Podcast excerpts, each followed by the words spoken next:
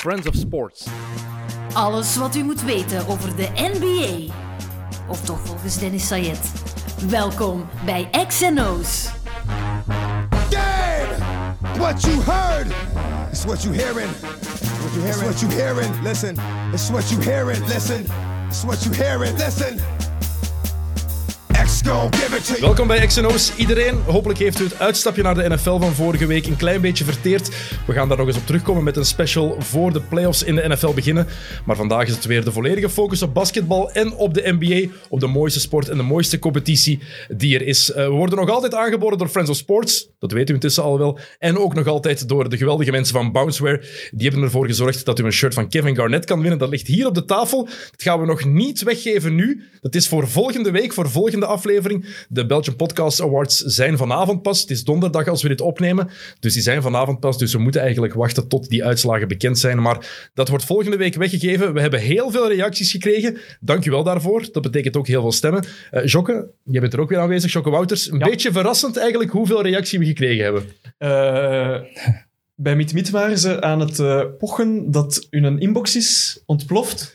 maar ik wil toch zeggen dat wij ook heel veel, heel veel stemmen hebben gekregen. En Dus- Mit-Mit gaf een gesigneerd shirt weg van Kevin De Bruyne en heeft Kevin De Bruyne in de studio gehad en Rajan Angolan. Voilà. Dus dat is allemaal wat higher standard. Hè? Maar ja, de Kevin Garnett niet. Niet. Nee, spijtig. Ja, als we die ooit kunnen krijgen. Binnenkort zijn documentaire, hè, Ja. dat uitkomt. Ja, dat is Dat dichterbij, gaan we eh, dichterbij gaan we niet geraken, denk ik. Maar dus, dikke merci eh, voor het stemmen op ons en voor, eh, ja, voor de berichtsturen voor eh, het shirt. Het wordt volgende week weggegeven. En we gaan dan ook hopelijk, normaal gezien, met een nieuwe prijs komen. Dus dan kan u ook weer iets winnen. Voilà. Ehm, hier in de studio, Jokken is er zoals altijd bij. Het is ook een beetje van je Pax Media. Want Tim Dalle zit hier, de man achter Coolcast onder andere. en van de- achter, ja. ja, achter heel wat andere projecten. Ehm, ik mag jou een eh, content creator noemen. Is dat een mooie Mooie omschrijving. Ik eh, maak dingen, ja. mediamaker, contentmaker, zoiets. Maar het is meer dan Coolcast Sport of Coolcast alleen waar je achter zit. Hè? Ehm, verschillende projecten, maar de laatste tijd vooral Coolcast, een van de tofste podcast talkshows momenteel op het internet. Ehm, ja, Direct mooie reclame maken, voilà. dat moet. Ja, absoluut moet. moet dat. Ik ga er anders op afgerekend worden. Ook terecht. Ja, Eh, maar dat is wel vol een bak voetbal. En je zit in Nu een basketbalpodcast. nu nog. Ik ben blij. Ehm, maar ik moet wel zeggen, ja, ik volg de voetbal niet meer zo intens de laatste jaren. Maar door met die mannen ehm, ja, veel voetbal verplicht te moeten kijken, is mijn liefde voor het spel wel terug een beetje gegroeid. Maar basketbal blijft de beste balsport. Ja, voor we echt over basketbal gaan hebben, moest ik een vraag stellen van eh, de host van de Mid-Mid-podcast, ene Sam Kerkhoffs. Die zei, vraag hem hem. maar of hij een cadeautje bij heeft. Ik heb erover nagedacht. maar Sam, dat breng ik als ik eh, te gast ben in uh, Meet Meet. Ah, kijk. Dat is mooi. Dan ga je wel heel veel over voetbal moeten praten opnieuw. Het is maar, je bent gewaarschuwd, hè?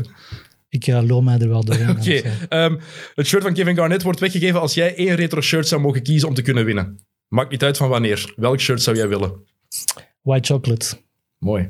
Kings 55. In het Ja. wit of in het zwart? Of in het Hmm. paars kan ook nog. Het hele donkere Nee, paars sowieso niet. Ehm, ja, wit shirt, home shirt. Toen het nog wit home shirt was.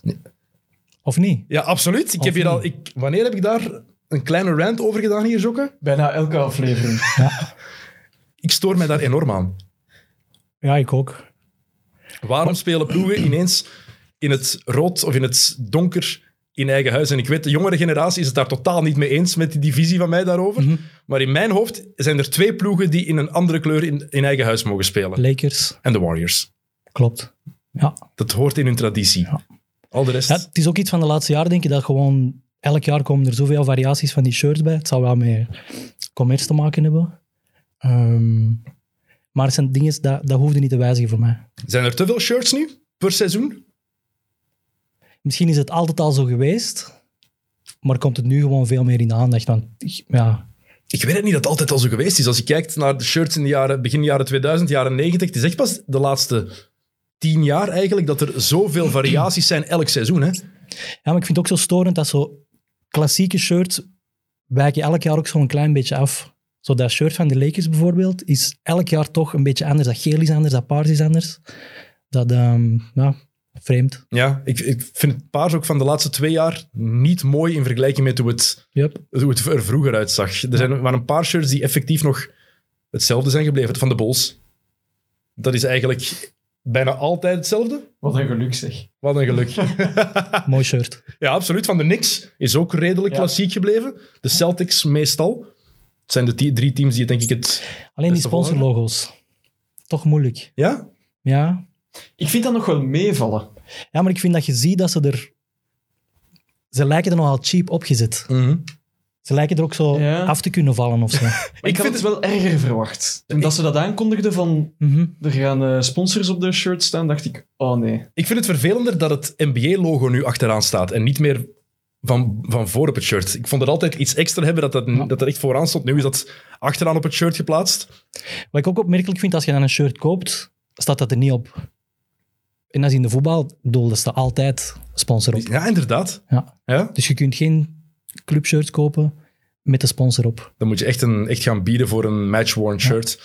En dat gaan de meeste mensen niet echt kunnen, kunnen betalen. Eh Jokke, ehm, als jij een shirt zou kunnen kiezen, maakt niet uit welke van wanneer, welk zou jij willen? Oeh.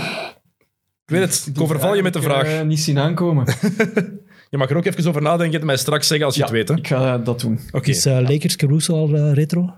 Dat- tegenwoordig is dat retro, ja? Ah, ik weet welk. Eh, Julius Irving bij de Sixers. Oeh, ook Ja. een mooie. In het wit of rood? Eh, wit. Het witte. Ja. Oké, dat is een mooie. Ja? Ja, dat is een goede vraag.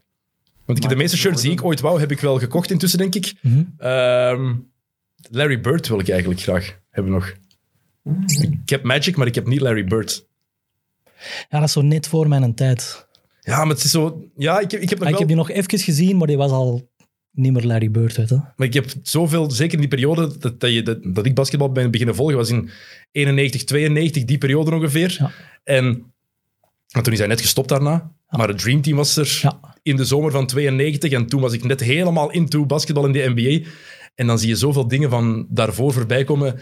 En dan ben ik ook echt verliefd geworden op het spel van Larry Bird gewoon. En dan krijg je dingen mee van mijn vader in mijn, in mijn geval dan onder andere. En het zijn ook de twee mensen die de NBA, de moderne NBA, hebben ingeluid. En als je Magic hebt, moet je ook Bird hebben in mijn ogen. Ja, ik denk dat voor mij Barcelona 92, dat dat zo...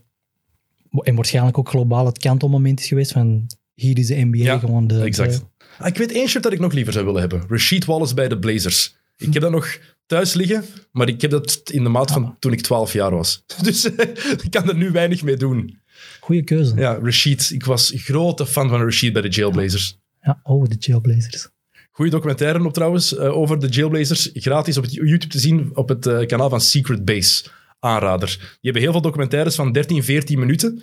Dat is super tof om te zien. En één gaat echt over de, de val van de, de Trailblazers sinds ze de conference finals hadden gehaald in 2000 tegen, tegen de Lakers. Ja. En hoe het daarna helemaal bergaf is gegaan. Ja. Dus absoluut aanrader, ook mensen thuis, bekijken. Dat had eigenlijk eh, Scottie Pippen zijn titels onder Jordan moeten zijn. Hè? Moeten zijn. Hoeveel stonden ze ervoor? 13 punten, denk ik, met nog 9 minuten te gaan. Of 15 punten met nog een 9 à 10 minuten te gaan in het vierde kwart.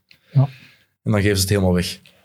Waanzin. Ja. Want ze missen ook gewoon shot na shot die match. Um, zowat, even algemeen, Tim, want misschien willen de mensen dat wel weten. Ja, je bent de man achter de schermen bij Coolcast, vooral over voetbal, maar je voorkeur gaat uit naar basketbal. Ja, hoe komt dat eigenlijk? Heb je altijd basketbal gespeeld? Is die liefde er altijd geweest? Nee, ik denk het dat een beetje ja, simultaan met, met, met het ontdekken van hip-hop en, en basketbal. Er is altijd gewoon een, een hele ja, grote crossover tussen die twee geweest. En ben wel opgegroeid al, al voetballend, maar dan door muziek basketbal leren kennen en dan is het gewoon een toffere sport. Het is Ja. aangenamer om naar te kijken. En welke, welke hip-hop artiesten dan vooral hebben jou in, eh, to de NBA, eh, naar de NBA gedreven? Ja, ik weet niet wat zozeer één specifieke artiest is of zo, maar gewoon die, die... Ja, dat ging gewoon hand in hand. Ik denk het populair worden, worden van, van, van die sport is ook hand in hand gegaan, denk ik, met... met Hip-hop is ook door de jaren heen ja, een gigantisch grote eh, muziekcultuur geworden. Ehm, ik denk als Shaq in de league komt, is het... Wat jaar is hij gedraft? 92. Ja. Ja. Die kwam ook direct met een album volgens mij. Want de intro van dat eerste album is David Stern, denk ik, die, eh, Is echt? die aankondiging doet. Ja. Dat is fantastisch. Ja. En die heeft ook een nummer opgenomen met Biggie zelf, zegt hè? Shaq. Dat is de enige basketter die volgens mij die platinum gegaan is. Maar Shaq kon echt nog wel wat rappen. Absoluut. Ja. Dat eerste album is trouwens niet zo goed, maar het is het album dat hij daarna gedaan heeft. Met, met allemaal gigantische namen van het moment. Wu-Tang, EPMD en nog een hele op. Maar dat hij echt wel, ja, zijn manneke constant. Het is niet, het is niet de beste lyricist of zo. Ik vind hem ook, vond hem ook beter dan ik Damian Lillard nu vind. Ah, ik vind. Damien wel hard.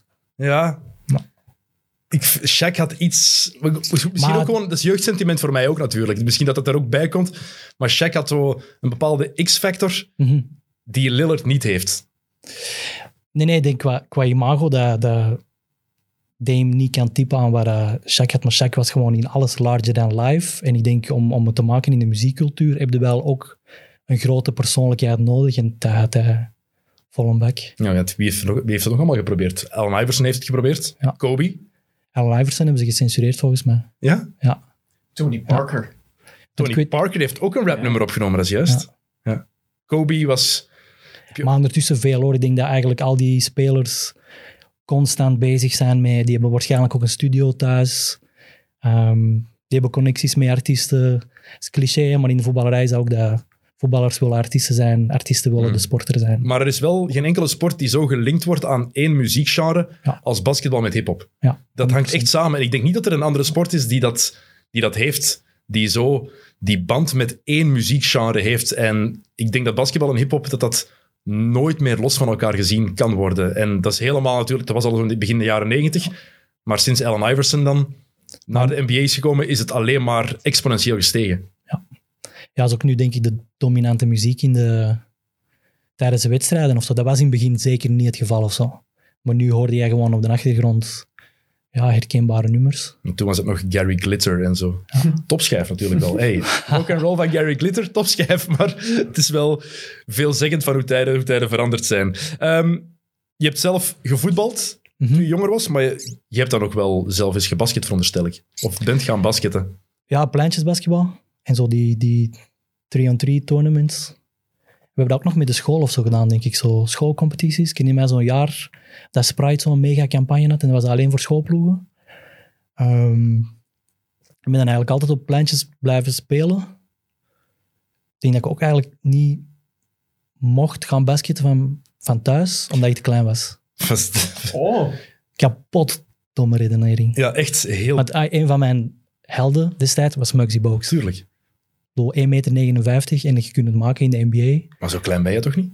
Nee, nee, maar ik ben altijd wel de... Ik ben super lang de kleinste geweest. Dat, Altijd. maakt ook, dat is een hele rare redenering. Want heel, heel veel mensen zeggen dat ook. Ik vind dat grappig dat je dat zegt. Ja. Tegen mij bijvoorbeeld, ik ben een meter 96. En dan heel vaak, ah, jij basket zeker. Ik ben ook klein geweest. hè. Ik ben niet dat ik altijd de grootste van de klas of zo ben geweest. Ik heb ineens een, nee, dat ik in het derde, vierde middelbaar een groeischeut heb gekregen. Ben ik ineens 15 centimeter gegroeid of zo. Maar het is niet dat dat altijd zo...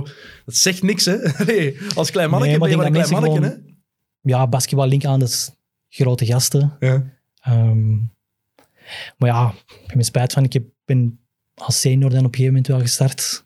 Ook een eigen ploegje gestart in vierde, vierde prof. Wat misschien niet het beste idee was.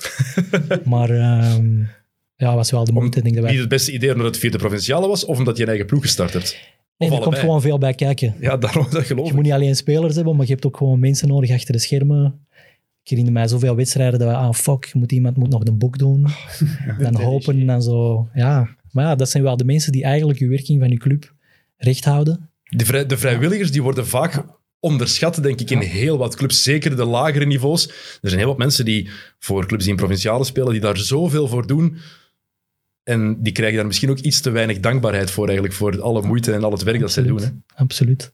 Maar we wouden gewoon niet meer alleen op pleintje spelen, ook competitief. En waren eigenlijk allemaal gasten die wel op niveau gespeeld hadden, maar allemaal zo... Ja, misschien wat moeilijker met de coach hadden. Daarom gestopt met basketten en zei, ah, kom, laat ons die gewoon allemaal verzamelen. En ehm na een goede tijd gehad. Speciale karakters samen dan. Fijne gasten. Ja. Maar ik- speciale karakters betekent niet dat je geen fijne gast kan zijn. Hè? Nee, nee, 100 procent. Het staat er los van. Eh, Ik heb ook gehoord dat jij een hele tijd geleden iets hebt proberen te doen met het streetbasketbal in Antwerpen. Klopt. Voordat ze het helemaal nu, met het succes van de, de 3x3-ploeg, willen ze dat meer en meer pushen. Volgend jaar is er het WK, eh 3x3 in, eh, in Antwerpen. Maar voordat het nog echt een officiële discipline was, heb je daar al meer mee willen doen. Ja, ik denk dat dat altijd een beetje een, een, een constante is geweest in, in alle dingen dat ik doe. Van, je wilt gewoon projecten opzetten waar je zelf aan wilt deelnemen. En, en 3-on-3 was wel al een, een ding, maar er waren niet zoveel toernooien. En dan de gast waar ik destijds mee samenwerkte, DJ Mystiek, die had een, eh, een VZ2 en die, die organiseerde af en toe dan al eh, een 3-on-3 tournament. En hebben we krachten gebundeld en hebben we dat proberen ook groter te maken, muziek erin te, in betrekken. En ehm, ja, we hebben een paar jaar heel fijne toernooi georganiseerd. Goeie gast. Ik heb met zijn broer jaren samen gespeeld. Met Ja. Jonas. Ja, maar Jonas heeft ook nog met ons gespeeld. Ah, Oké, Ja. tof. Die heeft eh, voor wat de enige XNO's merchandise hier is, deze sweater onder andere, ik kan het moeilijk zien, maar de, enige die bestaat, was van Cudetta, het merk Ja. van, Ja. van Mystiek. En Jonas dat jammer genoeg niet meer bestaat. Helaas. Back in the day. Maar was een goede basketter ook. Ja, absoluut. En hij paste volledig in het, in het plaatje bij ons van goede basketten, maar eigenlijk ermee gestopt. En Maar dat project, het streetbasketbal in Antwerpen, dat is dan niet verder kunnen doorgroeien in, eh, in die tijd. Uh, jawel, we hebben dat een aantal jaren gedaan. En dan op een gegeven moment, denk ik, uh, zijn wij beginnen samenwerken met de partij die volgens mij nu alle 3x3's doet. Oké. Ehm, en dan ja, op een gegeven moment was dat voor mij ook op of zo. Of die, er was geen uitdaging niet meer. Die hebben dat op een veel grotere schaal gedaan. We hebben dat nog wel één jaar geprobeerd om zo Summer League te doen, zo 5 on 5. Ik was altijd zo fan van Rocker Park en die dingen. Ehm, ja, Dat heeft ook een bepaald aura. Hè? Als je ook zag die, die, die beelden, die foto's en, eh, en eh, videobeelden van, van de Nets toen zij gingen trainen in het park daar in Brooklyn. Van dit seizoen. Magisch. Ja, ja, ja. Die ene foto van KD daar met zijn potsken op, in zijn trainingsbroekje, met die brug op de achtergrond. Eh, Dat is een magi magisch beeld, vond ik. Heeft, iets, heeft iets extra. Ehm, de NBA dan. Wanneer ben jij dat echt beginnen volgen? Weet je dat nog? ja. ehm, Ja, Barcelona zei je daar net al. Was dat het beginpunt? ja, dan was het al even bezig. Ik denk zo de, het tweede jaar van, van de eerste three-peat van de Bulls. Ja.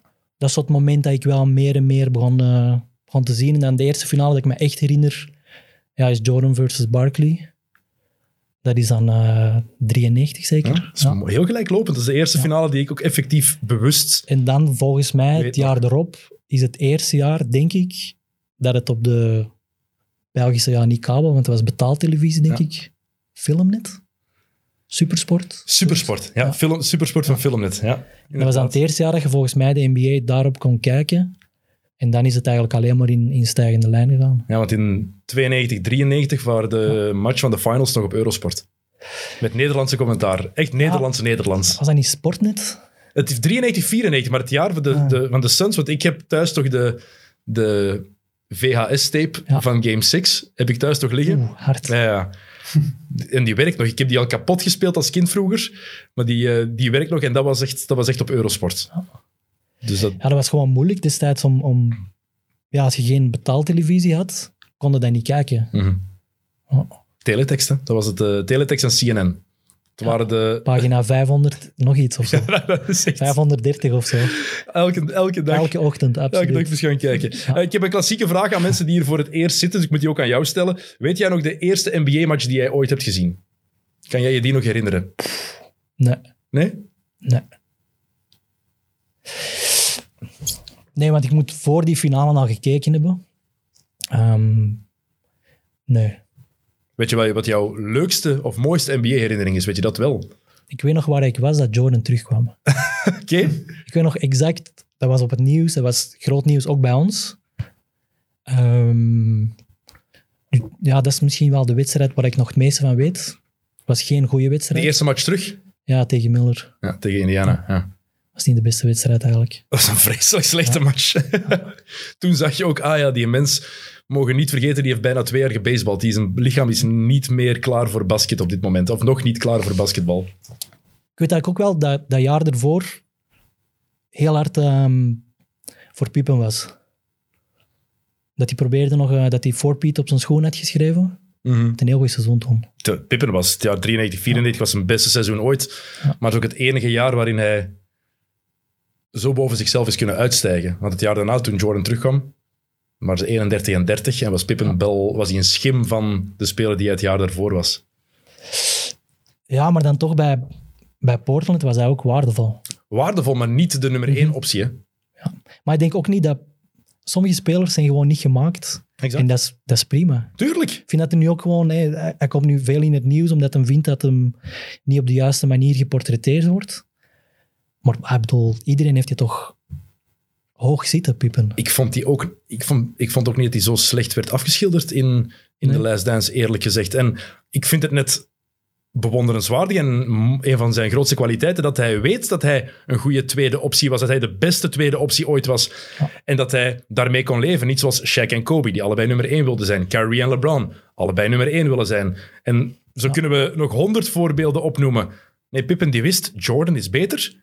Ik heb mijn rol hier, dit is wat ik moet doen. En dat hij dan nu zegt van, ik ben even goed. Ja, nee, Scotty, dat is puur ego-praat. Want je, je hebt altijd het tegenovergestelde gezegd. Je hebt altijd die rol... Je wist perfect wat jouw rol was. Maar hij blijft ook de referentie voor elke tweede van wie is de Pippen voor die... Vul maar in. Ja, want ik denk dat we niet mogen onderschatten hoe moeilijk het is om die rol ook effectief te vervullen. Want ook al weet je dat je, je ploegmaat beter is, je speelt nog altijd in de NBA. Bij een topploeg. Dus je hebt een gigantisch ego. Die kan je niet aan onderuit, denk ik. Ja, en ook gewoon zes ringen, toch? Absoluut. En zonder Pippen was het ook nooit gelukt. Maar dat is het ding ook. En dat is, Dat weet ik niet. Dat, Nee, maar, nee, gewoon maar in het algemeen. Net zoals Shaq nooit de eerste drie titels zonder Kobe had gewonnen. En andersom. Net zoals LeBron nooit de titel bij Cleveland zonder Kyrie Irving of Kevin Love had gewonnen. Iedereen, er is niemand die het alleen gedaan heeft. Dirk Nowitzki, dan zeggen mensen van die heeft het alleen gedaan. Nee, die had ook Jason Terry nodig in die finals. Er is geen enkele basketter, geen enkele in de geschiedenis van de NBA die een titel helemaal alleen heeft gewonnen.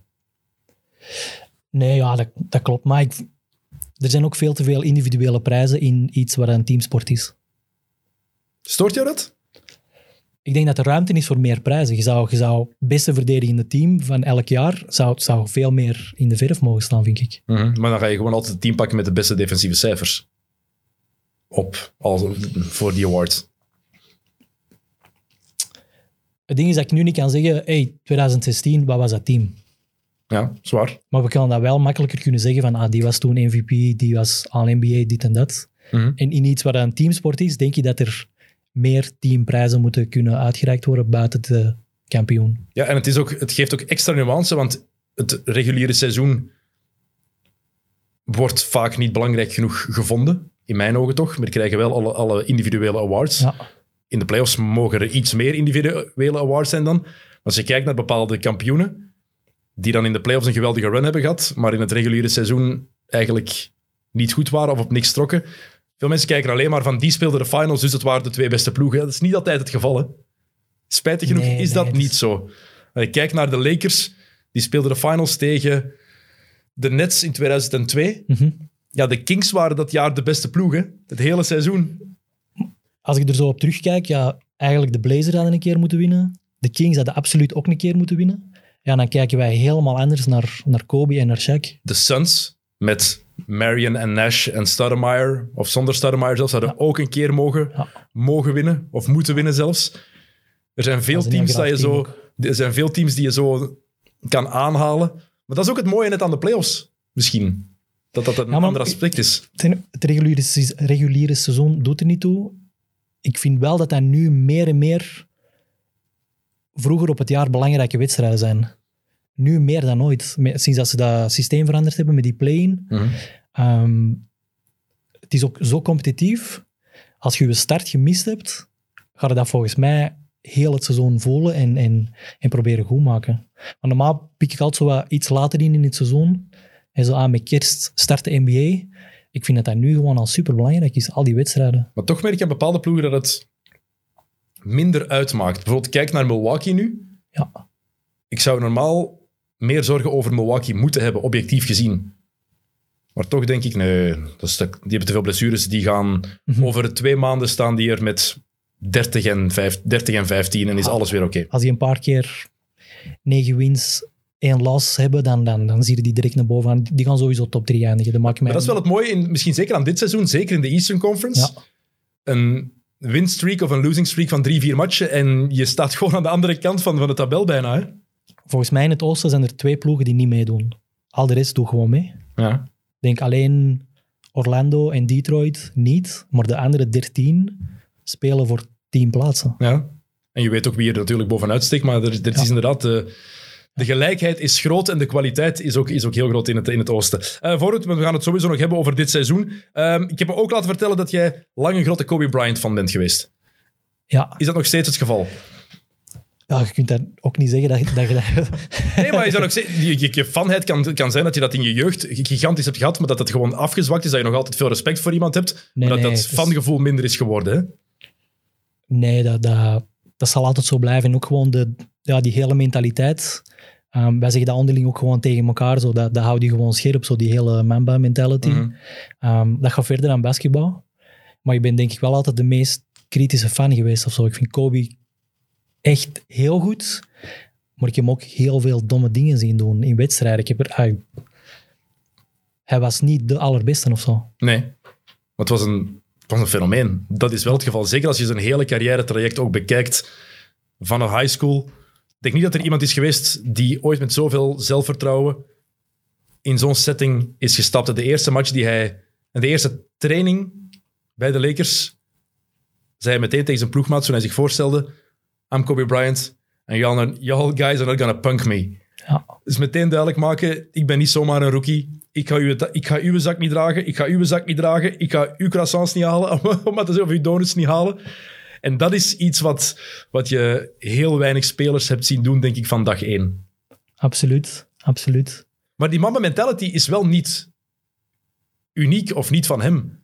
Want dat is exact dezelfde mentaliteit die Michael Jordan had eigenlijk. Maar Kobe is gewoon Jordan 2.0, maar niet de 2.0 als in ehm, ja, van Nintendo naar Super Nintendo. Naar, hij is niet verder gegaan dan wat, wat Jordan gedaan heeft. Hij, hij is er altijd net onder gebleven. Maar hij is wel ja, de beste student van Michael Jordan geweest. Wat zonder twijfel de beste speler ooit is. Ehm, Wat ik daar vooral waanzinnig aan vind, is je kan iemand bestuderen en proberen te kopiëren. Maar die bewegingen, manier van, van, van op een veld lopen, van shotten, van naar de ring glijden, hoe dat die moves, hoe dat die lichaamsbewegingen zo identiek kunnen Ja, dat zijn. is gek als je die Dat montages ziet, dat die, dat die zo in elkaar Ja. overvloeien. Dat, dat is waanzin. Maar ja, dat zegt ook veel over de impact die Jordan gehad heeft op een hele generatie spelers die na hem is gekomen. Ehm, en dat heeft Kobe ook, denk ik, op zijn manier. Mhm. Er zijn keihard veel spelers die opgegroeid zijn en, en voor hen is Kobe wat misschien voor ons Jordan was. En wat voor LeBron nu voor de, de generatie daarna waarschijnlijk is. Voor de jonge gasten nu. Ehm, ben jij een sneakerhead? Valt mee. Maar ik vraag het eigenlijk vooral omdat... eh, Sneakers moeten gedragen worden. Dank u. Dank u wel. Echt, ik begrijp, niet, ik begrijp mensen niet die Nee. dure sneakers kopen en die dan in hun kast zetten. Nee. Echt. Dan is het ook gewoon een slechte investering. Of je wil die natuurlijk een paar maanden later terugverkopen, want ik, ik heb al die schoenen ge- gekocht zelf. Ik heb ook al schoenen gekocht en verkocht voor winst, maar Dat heb ik nog nooit gedaan, dat laatste. Ik heb ze altijd gedragen, maar ik heb wel nu schoenen die ik al heb gedragen, die een beetje afgesleten zijn, omdat ik te veel draag. En wat ik dan nu van op stocks zie, Ja. ah, 650 euro. Kak. Nee, ik vind ten alle tijde uit die, die stof om een fijne schoenencollectie te hebben, maar die, je moet die gewoon dragen. Tuurlijk, ja, dat is, dat is- het zijn schoenen. Allee, wat ga je doen? In je kast zetten en voor de ene keer dat er iemand bij je thuis komt, dan kijk Dat doet toch niemand? Man, nee, tuurlijk. Maar is dat echt een goede investering, schoenen? Want jij hebt er wel echt reden. Ik denk als je er echt je ding van maakt, en nu meer dan ooit als je kijkt naar die platformen als StockX die niks anders doen dan, dan schoenen flippen, je zult er wel geld mee kunnen verdienen, maar dan... Als je het echt doet om geld te verdienen, zijn er denk ik betere plekken om je Dog- geld in te investeren. of wat is dat allemaal? Ja. Ik, ken, ik ken daar niks. Ik moet eerlijk zeggen, ik ben daar, daar ben ik een leek in. De Eh, ik nieuwe vraag het arena, ook. Crypto.com. Ja, ja, dat ik hier nog staan, Crypto.com. Ehm, de nieuwe naam voor Staples Center. Ja. De Crypto.com Arena. Vanaf kerstdag gaat het zo heten. Ik heb daar heel veel bedenkingen bij, maar ik wil eerst weten wat jij ervan vindt. Voor 20 jaar. Ja. De duurste deal ooit voor een arena. 700 miljoen dollar. Het ding is, ik maakte mij over laatst druk over de naam van, van voetbalstadia bij ons. Is ook zo merk claimt die een arena. Maar ik heb er nooit zo over nagedacht met Amerikaanse arena's. Ja, Staples is inderdaad ook gewoon een, een, een keten voor kantoormaterialen. Maar ik heb dat nooit gelinkt aan, aan die winkel. Dat was gewoon, ah, die arena waar de Lakers spelen is Staples en Oracle en, en, en noem maar op. Maar het zijn ook gewoon allemaal brands. Ehm, tja, het is gewoon een tijd waar we in leven. Dat merk je op een of andere manier zich linken aan, aan populaire zaken, denk ik. Ik denk dat mensen er ook een probleem van maken, zeker in LA, omdat het Staples Center, de naam Staples, heeft de winkelketen Staples overschaduwd. Meer mensen linken dat nu met die zaal, want dat is niet enkel een zaal waar Ja. de Lakers en de Clippers Exact. spelen, het is ook een bekende concertzaal. Taylor Swift heeft daar een banner hangen, hè? Ja. Taylor Ah? Swift, ja, ja, ja. Ja, maar Taylor Swift is... eh woehoe. Is dat een fanjoker? Eh, ik niet. Het mag, hè? Eh, allee, die, die, die kan wel goede liederen schrijven, blijkbaar. Allee. Ja. Ze pakt het goed aan. Ze pakt het goed voilà, aan. voilà. Vooral de blijkbaar was heel, was heel mooi. Maar gaat iedereen niet gewoon staples blijven zeggen? We zijn nu ook al het zeggen, de Crip, hè, crypto.com. Maar ook Crip gebruiken in LA. De. Bloods en de Crips is redelijk Moeilijk. gevaarlijk, hè? Ja, nee, ik denk niet dat eh, dat, dat gaat worden. Nee, hè? Nee, dat wordt hem niet. Ja, en Vanessa Bryant heeft ook al gereageerd, de, de House at Kobe build. Ja, ik, ik snap dat ze het, het is puur te maken met, met geld ook, want de, de, de Bus-familie is ook een van de weinige eigenaarsgroepen die effectief hun geld echt alleen maar daar vandaan halen. Het is geen familie die nog een, een andere grote zaak heeft. Dus ik denk dat ze die 700 miljoen ook wel gewoon echt goed kunnen gebruiken. En het is ook duidelijk als je hoort wat eh, Alex Caruso verteld heeft over zijn contractverlenging of Ja. zijn, zijn gesprekken. Eh, ze hadden hem gevraagd dus om minder gemis. geld te aanvaarden Wat een gemis. zodat ze minder luxury tax gingen moeten betalen als eigenaars. Ik snap wel dat je als speler dan gewoon zegt, nee mannetjes, allee, met alle respect, maar daar ga ik nu echt geen rekening mee houden. Ja, hij wou al water bij de wijn doen. Hij wou echt blijven. Ja, Maar het mocht ook niet, toch niet overdreven zijn, hè? Nee, nee. En hij- ah, ik denk ook dat hij zijn, eh, zijn geld waard is. Absoluut, dat is heel duidelijk bij de Bulls nu. Eh, Ik vroeg het trouwens van het sneakerhead, eh, omdat er veel te doen is rond Kobe's tegenwoordig. Het contract tussen de familie Bryant Is ten einde. En Nike is inderdaad een einde, dus er worden geen Kobe's meer gemaakt sinds vorig jaar. Maar meer dan een kwart van de spelers in de NBA speelt met Kobe's. In de bubbel blijkbaar 33 procent. Ja. 1 op 3 speelde met Kobe's. Yep. En dat zou blijkbaar een gigantisch probleem worden. Er zijn er nog genoeg die een voorraad hebben. De Mar Rosen heeft bijvoorbeeld nog honderden paren thuis. Maar als je weet dat sommige spelers elke wedstrijd een nieuw paar schoenen gebruiken, of zeker 30 paar op een seizoen, dan gaat het effectief nog voor, voor, voor drama zorgen. Hè? Het contract is ten einde, maar wil dat dan ook zeggen dat zij geen heruitgaven mogen doen? Ja, ze mogen niks meer maken nu. Oef. Ze mogen niks nieuw meer maken van, eh van Daarom ook dat die prijzen gigantische lucht in het gaan, Ja. aan het gaan zijn. Ja, dan zou ik zeggen dat investeren in Kobe's wel een goede zaak is. Maar ik, ik heb er geen. ik heb er ook geen. Ik heb er ook nooit in gespeeld. Jok, heb jij er ooit in gespeeld? Ik heb er eh, drie, vier paar gehad. Oké, en waarom zit... Echt, leg het. Want ik ben... Ik heb heel... ik- mijn enkels zijn... Ja, maar dat zijn die... Kobe's waren eigenlijk de eerste schoenen, denk ik. Ja, niet de eerste, maar hij speelde op lagere schoenen. Daarom. Ja, dat Onder- waren wel onder echt de enkels eerste, en dat- denk ik, de ik heb ook altijd liever... Ja, basket moest gewoon met hogere schoenen. Ja, en ik droeg ook altijd van die enkelbraces zelf. Dus Ja. ik wou gewoon het risico ook ergens niet nemen. Ik zat ook, ja, mentaal ook is belangrijk. Als je op een basketbalveld stapt, die wil je comfortabel vinden. Dus ik speelde met hoge schoenen. En daarom nooit ook lage Kobe's gedragen. Maar vertel, Jokke, Ja, wat maakt die Kobe's zo goed? Ik ben daarmee begonnen. En dat waren dan ook mijn eerste lage schoenen die ik had. Ja, ik ben, eh, ik ben point guard, shooting guard. hè. Mhm. Dus ik, had ook niet, ik heb ook nooit eigenlijk veel last gehad van mijn enkels. Die zitten gewoon heel goed. Ik heb denk ik ooit eens twee seizoenen met één paar Kobe's gespeeld. En die, op het einde hingen die in frut van één. maar die waren wel echt ja, iedereen, heel, heel comfortabel. veel spelers zeggen inderdaad, het is de performance vooral. Zit comfortabel, want Ja. je zegt, ja, je bent eh, guard, maar ook big men spelen ermee. Anthony Davis speelt altijd met Kobe's. En dat is blijkbaar nog een, een groter probleem. Want ja, het is niet dat die mannen allemaal een 44 hebben of zo. Die hebben allemaal, heel veel van die mannen hebben een grotere schoenmaat. Die zijn sowieso moeilijker om te vinden, exclusiever. Dus dat maakt het probleem voor die Kobe's nog wat groter. Ehm, blijkbaar is het contract trouwens ook stopgezet, omdat eh, Vanessa Bryant ergens ook niet tevreden was met de oplagen. Ze vond dat er te weinig Kobe's Ja. verkocht werden in vergelijking met Kyrie's en KD's en ga zo maar door. Ik voorspel wel dat dat gaat goed komen. Nike gaat op een gegeven moment terug die schoenen uitbrengen. Dat gaat gigantisch succes zijn. Zeker als die vraag van de NBA-spelers zelf zo groot is. Ja, Nike is een aantal spelers dat, die- dat ze sponsoren aan het terugschroeven, al langer.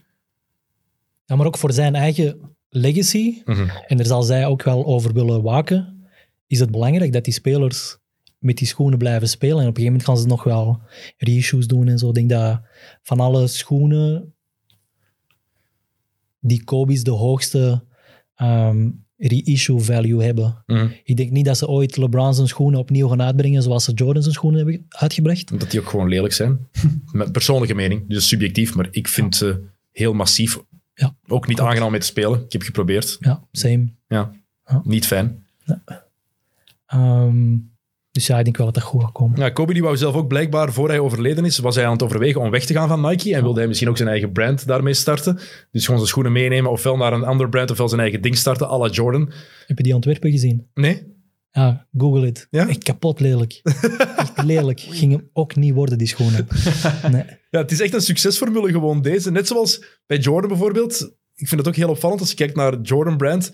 De classics die uitkomen, de meeste, vooral 1, 3, 4 en dan de 11, 12. Dat zijn eigenlijk de, Ja. de grootste succes ehm, lijnen van, eh, van Jordan Brand. Maar alles wat dan, zeker de, de laatste jaren... Nochtans, zitten goed, want ik heb ermee gespeeld. Die zitten goed, maar die hebben niet die magie die die anderen die die anderen wel hebben. Ja, of ook al die Team Jordan schoenen. Ja, Lelijk. ja Mello, heeft, Mello heeft er nog een paar coole gehad. Chris Paul heb ik het nooit voor gevoeld. Ik vind het ook gek dat je als speler... Ik denk dat Zion is ook getekend bij, bij Jordan. Luca ook. Ja, ik vind dat gek. Waarom? Ja, dat je niet als LeBron van, ah, ik wil mijn eigen lijn, Kobe heeft zijn eigen lijn, maar dat je onder de lijn van, van een speler je schoenen wilt uitbrengen. Ik snap dat wel, hè, omdat Jordan is Het is, het ongelimi- icoon. het is ook ongelimiteerd gratis Jordans krijgen. Hè? Ook de exclusieve. Hè? Maar ik denk dat je die via Nike ook Ah, wel, wel. kunnen krijgen. Ja, is dat niet moeilijker zijn? Het feit dat die man zijn logo ook op shirt staat van ploegen die hij kapot gemaakt heeft, is, is, is beyond. Dat is niet normaal. Hè? Ik vind het het grappigste vooral dat als het op het shirt van, van de Pistons komt. Ja, Dat is- of op het shirt van PSG. Kun je je voorstellen, er gaat toch nooit een, een atleet in één discipline zo groot worden dat in een andere sport Nee. zo dat merk gaan dragen. Er gaat toch niet een tennisser ineens met Tiger Woods, Maar er is ook niemand die zo'n goed logo heeft. Komt er ook nog eens bij. ja, Kim Kleisters. Ja. Nee. Dan denk je, ja, maar het is, het is niks. Er is niemand. Het, het, kroontje van, van LeBron is wel LeBron goed. is ook Ja. oké, maar niks kan tippen aan het, aan het eh, Jumpman-logo. Want als je kijkt naar het eerste Jordan-logo van, de, van Jordan 1 en 2, Ja, was helemaal anders. Hè? Dat was eh, die vleugels toch? die vleugeltjes, ja. Was- Ja. En dan hebben ze daarna het Jumpman-logo uitgebracht en dat heeft gewoon alles veranderd. Dat is zo belangrijk, die branding dat daarbij komt ook. Maar ik blijf het ook raar vinden dat dat... eh, vooral, extra vreemd, het is ook nog een eigenaar van een van de 30 ploegen. En het logo, de, nee, letterlijk de beeltenis van een eigenaar van een van de ploegen staat dan op de shirts. Dat Ja. wordt ook elk jaar duidelijk als eh, de lijst met de rijkste sporters wordt uitgebracht. hè.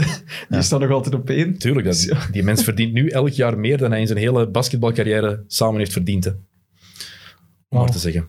Het is onwaarschijnlijk. Ehm Kobe-fan geweest vroeger, ben je dan ook nog altijd een Lakers-lover of valt dat mee op dit moment? Ja, ik heb wel voorliefde voor de Lakers, absoluut. Sowieso door de jaren heen blijf ik die games checken. Ehm, maar het is niet zoiets dat ik heb van, ah, dat is mijn ploeg en al de rest kan mij gestolen worden. Nee, ik vind de NBA, is, er zit zoveel talent in, dat ik wel altijd zo'n namen uitkies van, oké, die wil ik volgen en ik ben benieuwd wat die gaan doen, et cetera. Maar het is niet plezant nu dan, hè? om Lakers-fan te zijn. Of om een voorliefde te hebben voor de Lakers dit Het is seizoen. moeilijk. Ja. Het is moeilijk. Ze hebben wel gewonnen vannacht tegen de Pacers. ja maar hoe? Het is echt moeilijk. Ik denk dat we net niet 500 staan. Mhm. En ze hebben ook nog niet echt een hele moeilijke schedule gehad. Ah, het wordt een moeilijk seizoen. Op dit moment zou mij niet ze 10 en verbazen 10 en 10 als ze- ze. 10 en 10. Ja, het zou, het zou mij niet verbazen als ze play-in eindigen. Het is toch lang natuurlijk. Dat is het voordeel. We hebben nu een kwart van het seizoen ongeveer, ongeveer gehad. Er zijn nog 62 matchen te spelen voor de Lakers. Maar het probleem is, voor die ploeg, ze weten niet wie ze zijn.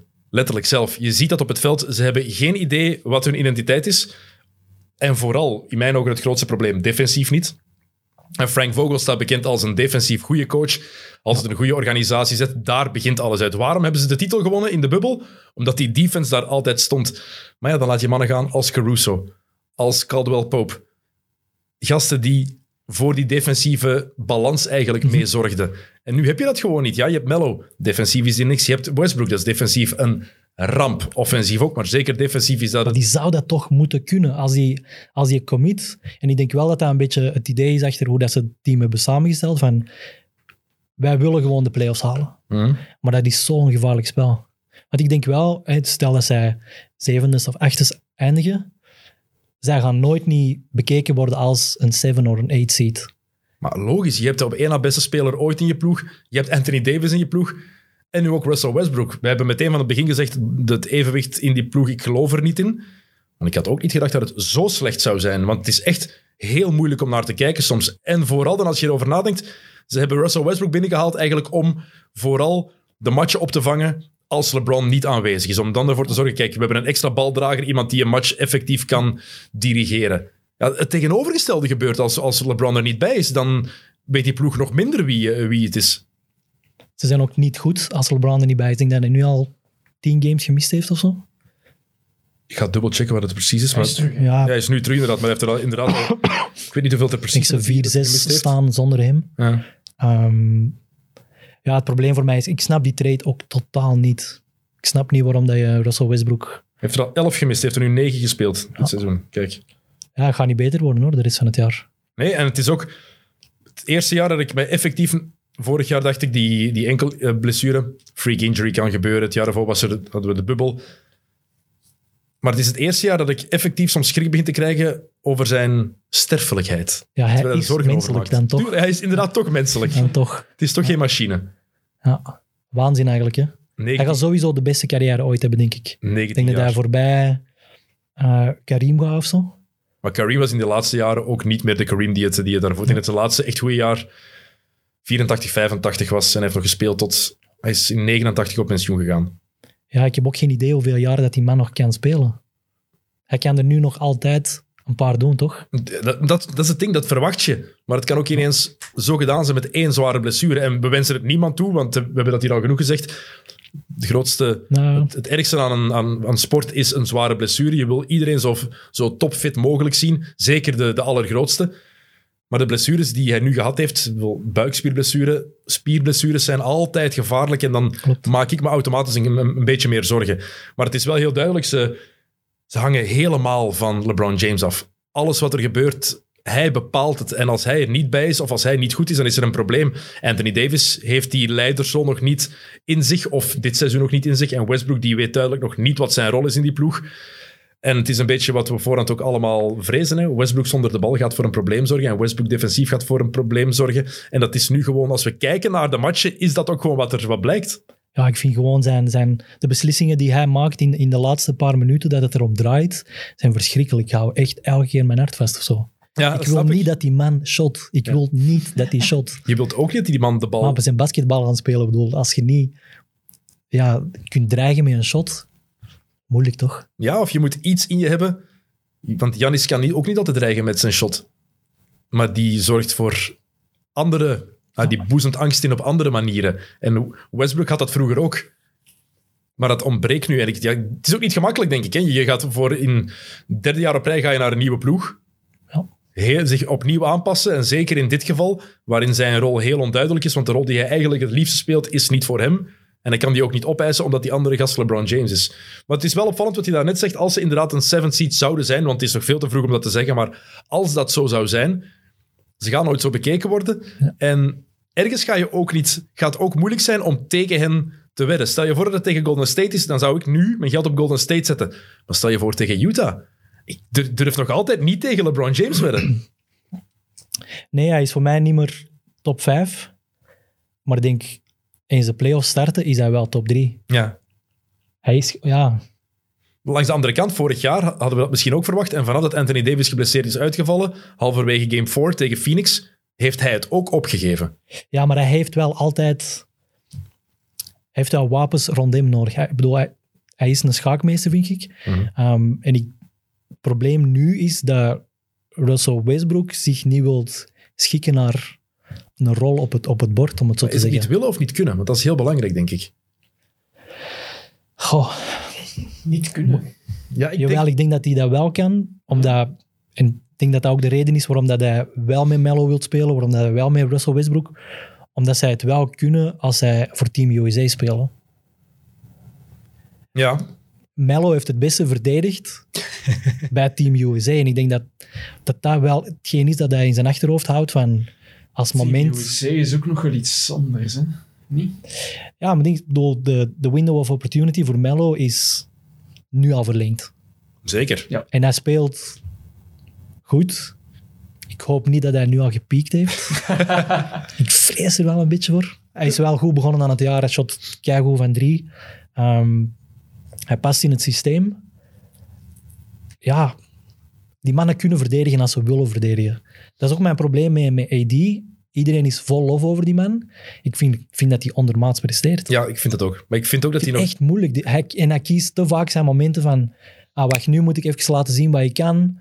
Goeie, goeie ehm, aanvallende play. Laat zijn eigen defensief gelden. Maar ik verwacht dat van hem gewoon van, van de tip-off. Ik weet ook niet of hij wel in de juiste conditie is. Ik denk dat hij te hard gebulkt heeft. Dat hij te sterk is geworden. Hij is wel Hij is echt... aanzienlijk eh, gegroeid. Ja, er zijn wat, eh, wat kilo spieren bijgekomen. En ik denk dat het voor zijn spel niet positief is.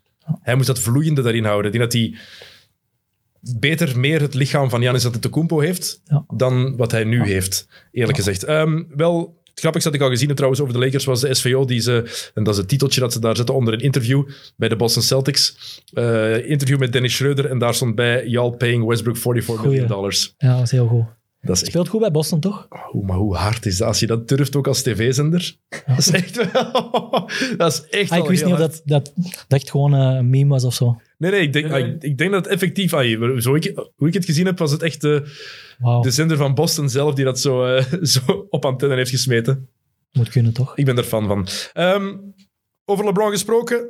We kunnen niet zonder het, eh, het incident met Isaiah Stewart te vermelden. LeBron die een boxing-out duel heeft bij een vrijworp met Stewart. Stewart Ja. die stevig voor de rebound wil gaan, wat ze niet altijd doen in het reguliere seizoen. Zeker niet op dit moment. Ehm, LeBron die zat een beetje vast met zijn arm. Probeert zich dan los te wrikken door die arm weg te slaan en raakt het gezicht van, eh, van Stewart. Die begint te bloeden en dan voor een keer is het niet hold me back. Voor een keer hadden we een basketter die echt wou vechten. En die echt heel graag wou vechten. Speciaal ook hè, dat het dan ook opnieuw in Detroit was. Dat iedereen direct zijn hart vasthield. Ehm, ja, ik denk dat LeBron sowieso een beweging maakt die hij niet mag maken. Dat hij contact maakt en zich direct bewust was van, ah fuck. Maar hij gaat daar in de fout en hij, hij is ook terecht geschorst geweest, denk ik. Maar ik denk dat LeBron vooral, als je het kijkt... Dus hij zat vast in dat rebound-duel en hij begon wat te vallen. En dat hij die arm wou wegslaan, echt. Dat hij daarom die beweging agressief maakte. Hmm. Agressieve slaabeweging. Want het was dus een bewuste beweging, maar nooit richting het gezicht bedoeld. Nee. Denk ik. Nee, nee, ik denk, oh, je ziet ook aan zijn reactie meteen daarna van, Ja. oei, wacht, dit was misschien te intens. Maar ja, ik snap wel dat hij geschorst is. Ik begrijp de beweging, de beweging van LeBron. Op zich is daar niks mis mee. Als je kijkt hoeveel mensen dat er in een boxing-out iemand anders zijn arm wegslaan op zo'n manier. Het gebeurt heel vaak. Het enige nadeel is dan voor de perceptie, het was met gesloten vuist. Ja. En, En zijn schouder kwam wel heel hoog. ja, maar hij zat ook vast. Je moet ook niet... Ja, ja. Ik zeg het, als je het veel bekijkt... Ik volg jullie. Ja, hij raakt hem ook gewoon echt met, met de kant van zijn vuist. Ja. Dat is het probleem inderdaad. Hij raakt er niet alleen met de mijn gevoel, het, het is ook niet dat hij niet kijkt naar hem. Hij is ook wel... ik- Ja, Ja. Ik geloof, maar ik geloof wel nooit dat hij hem op zijn gezicht wou slaan. Dat denk ik niet. ja, het beste stuk was dat hij dan... Als hij Stewart was dan zo gezicht gekalmeerd. ja, ik ga wel naar de kleedkamer. En nog eens proberen zo... Broer, nee. Hoe hard dat die ging. Ehm, wat iedereen nu wel weet, is don't ever mess with Isaiah Stewart. Ja. Reggie Miller zei dat, denk ik. Van, hij komt nu in het rijtje van Charles Oakley, ehm, van Buck Williams vroeger. Anthony van, eh, de- Mason. ja, en, en van Dale Davis, Antonio Davis. Van, Ja. Tegen die ga ik het misschien toch niet proberen. Want hij heeft daarvoor ook al een paar keer tegen Blake Griffin ook een keer. eh, had hij Blake, Blake Griffin proberen op de grond te trekken en is hier gewoon over gaan staan om te laten zien van niet met mij. En die reputatie heeft hij nu wel heel duidelijk, denk ik. Ja, ik hoorde ook iemand zeggen van ja, na het incident, hij raakt niemand. Hij wordt alleen tegengehouden en hij wil meerdere keren terugkomen. Maar ik had het had mij ook niet verbaasd als hij veel langer geschorst zou geweest zijn.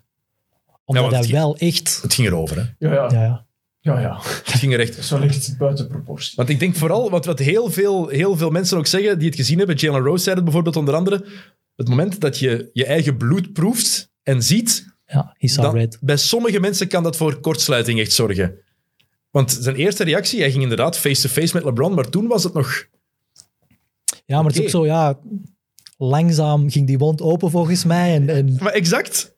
Exact. het is toen pas ook dat, dat mensen beseften volgens mij van... Ah, oké, oeh. Hij is echt geraakt op, Ja. zijn, op zijn oog of zo. Maar dat was inderdaad het geval. Het zag er veel dramatischer uit op een gegeven Het moment. begon ineens zwaar te bloeden, inderdaad. Ja. Harder en harder. En toen begon hij te flippen. Maar het strafste vond ik eigenlijk vooral... Dus hij wordt tegengehouden. Nog eens tegengehouden. En dat hij helemaal rondgaat. Ja. Om dan met een aanloop nog eens richting LeBron te lopen. Of richting... ah ja, DeAndre Jordan stond daar trouwens ook als een van een zoutpilaar gewoon te kijken. Ja, als hij weggestuurd wordt uit de NBA, zal wel een of andere NFL-ploeg eh een offer maken. Maar ik denk dat we ook niet mogen vergeten, want ik, heb- ik heb ook reacties van, van vrienden gehoord die dan zeiden van ja, ook niet de slimste mens dan misschien Isaiah Stewart, maar ik denk dat we niet mogen vergeten waar heel veel van die mannen vandaan komen.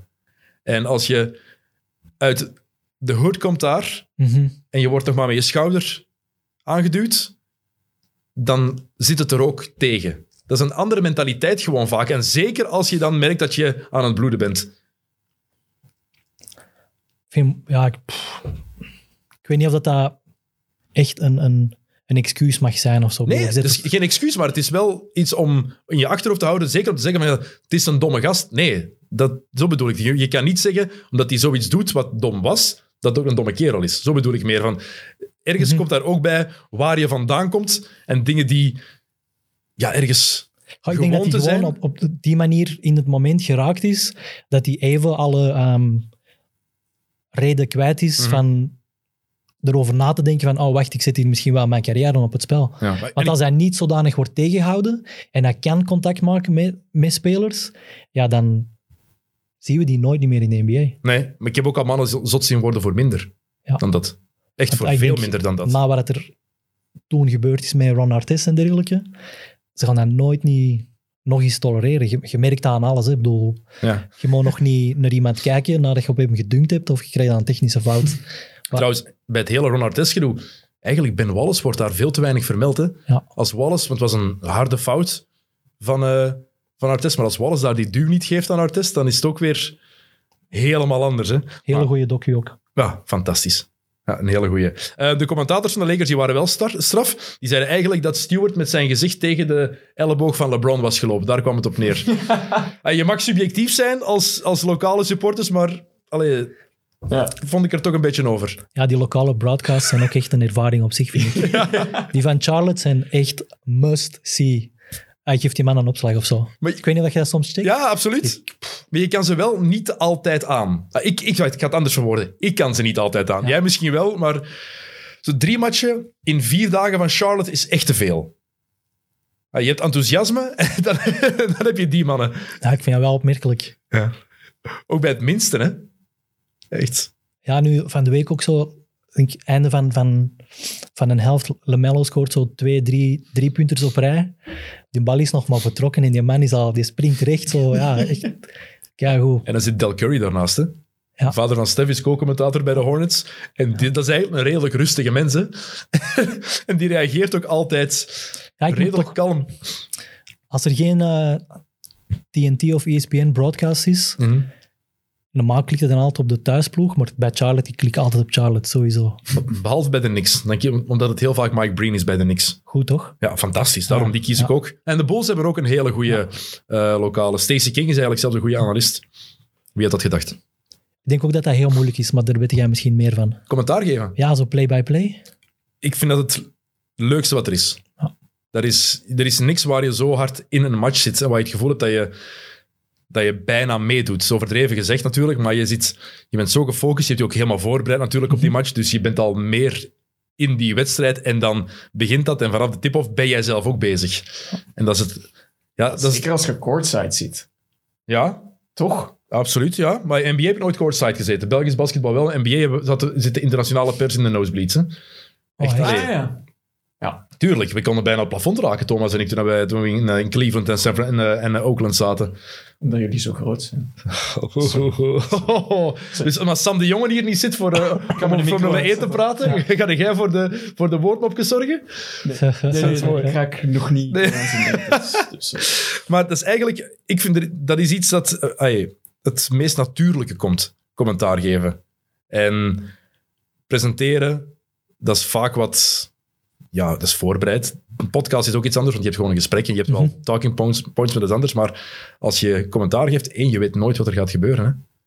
Dus je hebt geen Klopt. keuze. Je, het moet wel natuurlijk zijn, want je weet niet wat er gaat gebeuren.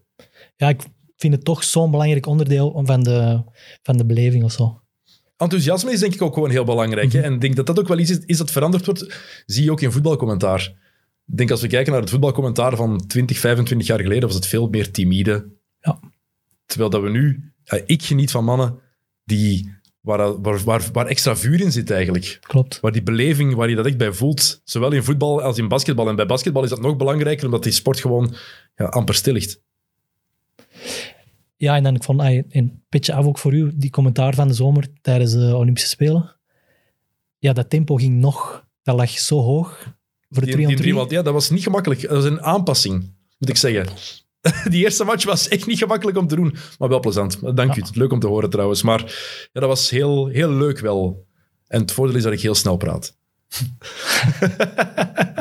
Misschien soms te snel, maar voor die sport, voor dat onderdeel, was het dan voor een keer, voor een, keer een voordeel. Dat was de moeite ook. Ik ben Ja. benieuwd wat dat gaat worden de komende jaren. Ik ook. Denk je dat er meer aandacht voor kan komen? Ja, die hele zaak, die fraudezaak, heeft er natuurlijk geen goed aan gedaan, denk ik. En vooral het feit Ook toch? Ja, maar dat is het ding. Het is daar nu weer ineens stil om geworden. Maar dat betekent ook, dat weet, dat weet jij ook, dat weet jij ook, Schokken.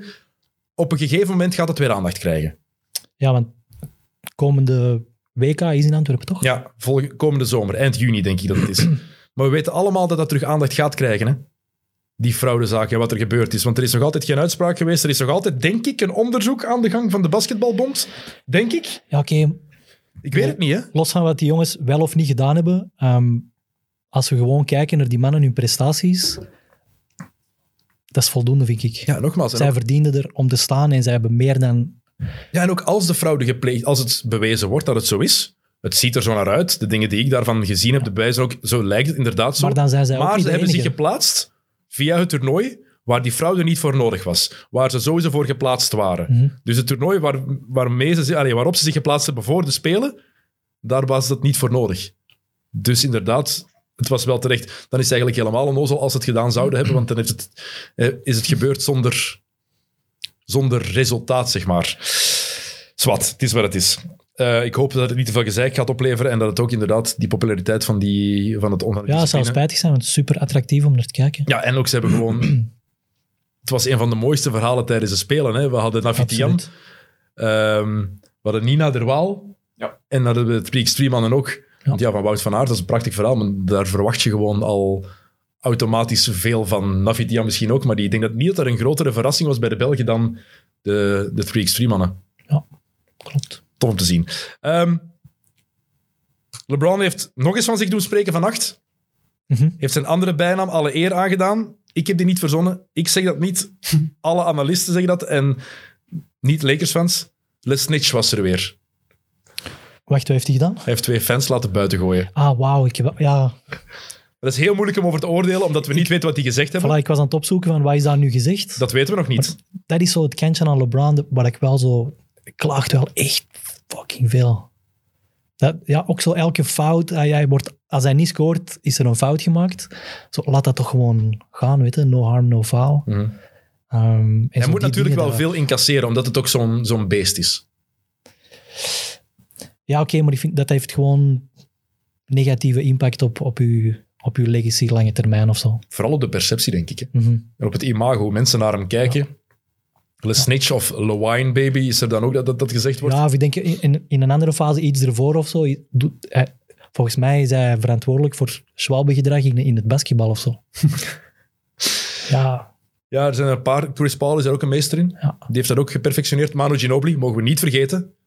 Manu Ginobili, meester in de flops eh, van, de, van de early guys. Reggie Miller was daar ook heel goed in. daar ben jij niet zo'n fan van, toch? Ja, maar dat is ook, maar ik, dat is, ik geef het eerlijk toe. Vaak ik kan het objectief zien als een van de beste shooters ooit. Mij is het ook ergens subjectief. Met mijn, mijn pa was een mega New York Knicks fan. En Reggie Miller wel. En ik was een mega Bulls fan. Ja, Miller is dan niet de, de Pacers. Was ook een super saaie ploeg. Vond ik toch. Zeker toen. Mark Jackson als point guard. Ik was enkel fan van Jalen Rose in die ploeg eigenlijk. En, maar ik, ik, ga, ik ga niet ontkennen dat het een van de beste shooters ooit is. Ik ga niet ontkennen dat, het bij de, dat hij bij de top 100 spelers aller tijden moet. Hè. Ah, toch? We hebben hem uit onze 75 gelaten. En Jokke, jij, jij was erbij. Jij hebt daarmee voor eh, ik was gekozen. erbij. Ja.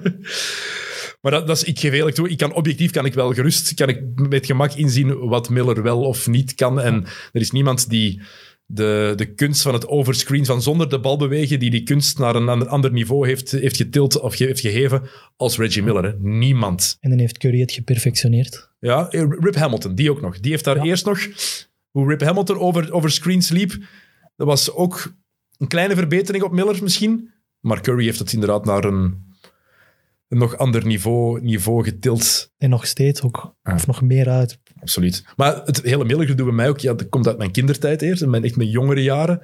Ja, dan ben je nog fan en dan kijk je er ook met een hele andere bril naartoe. Je moet objectief naar iets kunnen zien. Dan kan ik perfect zien wat zijn kwaliteiten waren en niet. Maar ik, ergens vind ik het ook leuk om eerlijk te zeggen hoe ik het... wat mijn het gevoel dat ik al die wedstrijden toen gezien hebben, dat ze al die wedstrijden hebben uitgezonden. Hadden wij toen zo'n geluk dat zij altijd die wedstrijd kregen. Ik heb, Die heel, werden niet op voorhand uitgekozen, toch? ik heb ook heel veel tapes nog thuis van de Indiana Pacers. Ook reguliere seizoensmatchen zelfs. Ja. Ja, ja, ik heb heel veel Indiana gezien Ja, in die ook. tijd, volgens mij. ik ook. Met, met Rick Smits. Ik was ook geen fan van die shirts toen. Als jong gastje. Dat helpt ook niet. Nee, dat is niet zo'n mooi shirt. Als- die, Maar zeker als kind, dan word je nog meer getrokken naar, naar, naar bepaalde, bepaalde truitjes. Ah, voor mij was dat ook alleszins het geval. Spike Eh. Lee versus Reggie was echt top entertainment. Fantastisch, een 30 for 30 documentaire Yep. die daar ook over gemaakt is. Yep. Reggie Miller. En, maar dat vind ik het mooie daaraan. En dat is wat heel veel mensen vaak niet kunnen loszien. Die trash talken, die, die schelden elkaar compleet uit. Maar daarna, en ook nu ook, dat, Mhm. pakken die elkaar vast, is dat dus tijdens een match. Mhm. Dat maakt het net mooi. Je moet elkaar sportief kunnen haten en het dan los kunnen zien van, van alles. Je moet eerlijk dingen kunnen, kunnen benoemen en kunnen zeggen, maar je moet elkaar ook gewoon kunnen, kunnen afzeiken. Vind ik toch? Ja, we zijn geen vrienden tussen die lijnen, toch? Nee? Allee, ja, in de ploeg wel, maar... Meestal. Ja. Meestal. Eh, Je, je- je bent Kobe-fan, dus je weet dat dat tussen de lijnen ook niet altijd het geval was. Eh, maar LeBron heeft dus twee fans laten buiten zetten. Hij zei zelf, ze hebben dingen gezegd die wij nooit tegen een fan zouden mogen zeggen, maar die fans ook niet tegen spelers mogen zeggen. Ehm, we weten allemaal welke dingen niet toegestaan zijn, die niet oké zijn, waar mensen direct voor buiten geschot moeten worden. Ehm, wat nu het geval was, ik weet het niet, maar ik vind het wel straf hoe hij er naartoe ging. Echt wijzen, die twee moeten buiten. En heb je gezien hoe die vrouw buiten liep toen ze Ja, zij was nog zo gezichten aan het maken of zo. zo echt zo meer Ja. met, haar, met haar vingers in haar ogen al, Ah, was het een Karen? Ik weet, niet, ik weet niet of het een Karen was eigenlijk. Ze was gewoon eigenlijk met LeBron aan het lachen dat LeBron aan het huilen Ja, was. maar ik had wel de indruk van haar reactie dat het zo... Dat hij misschien niet de juiste mensen had aangetoond. Ja, dat zou ook kunnen. Ja. Maar ze hadden niet veel keuze, dat is het ding. Hè. Ze hadden niet veel keuze, want hij zei dat ze weg moesten en meteen security stond ervoor. Oké, ga maar weg. Nu, ik vertrouw erop dat ze effectief dingen gezegd zullen hebben die erover gingen. Maar stel je voor dat dat niet het geval is. Dat je gewoon even een fan beu bent die dingen aan het roepen is naar u, wat nog altijd het recht is van een fan, als het, als het gewoon Mhm. binnen de grenzen blijft. Ja, voilà. Ja. Maar Oké, die tickets kosten veel geld. ook al. Nu, in Indiana zal het misschien een, wat meer meevallen als in, eh, als in LA. Ja, maar als LA langskomt... Ik ga binnenkort naar de States. Ik was ook aan het kijken om wat wedstrijden mee te pikken. En dan... LA-games zijn wel echt... eh, de duurste tickets. Lakers games. Ja. Dat is echt een gigantisch verschil. Ja, ja. Ik ben... eh Speel maar één ploeg in LA. Nochtans hebben wij daar reacties op gehad. Want ik zeg dat ook altijd van de Clippers. Er bestaan geen Clippers-fans van... Ja, ik... ja. Mensen hier, ja. Ja, Maar hier... voor eh, mij ook. Ja, Hier, ik ben ja. Clippers van... Maar ja, nee, in LA niet, hè. In LA ze zullen er wel zijn. Maar dat zijn nog altijd... Dat is Lakertown. zal altijd zo blijven, denk Dat is ik. purple en gold. Mensen dragen daar die shirts nu eenmaal. Ehm, wat vond je van de trui van Kyle Kuzma? Heb je die gezien? De pink sweater. Ik heb opnieuw hier de meme gezien. Zo, bij elke 15 likes wordt het trui groter. Top account. En dan zag ik er straks... Ah, wacht. Die trui was origineel al bizar groot. Ja, echt. Ik denk dat die mannen dat ook gewoon doen voor de, voor de kliks en de views of zo. Oké, maar die trui, dus het, het beste, beste deel daaraan was, dus die trui was echt, hij had een gigantische roze sweater aan, maar die mouwen waren ook echt heel lang. Maar Ja. hij moest ook, op een gegeven moment moest hij een deur open doen. Ah, dat heb ik niet gezien. Ah. Dus moest hij die mouwen zo opstellen.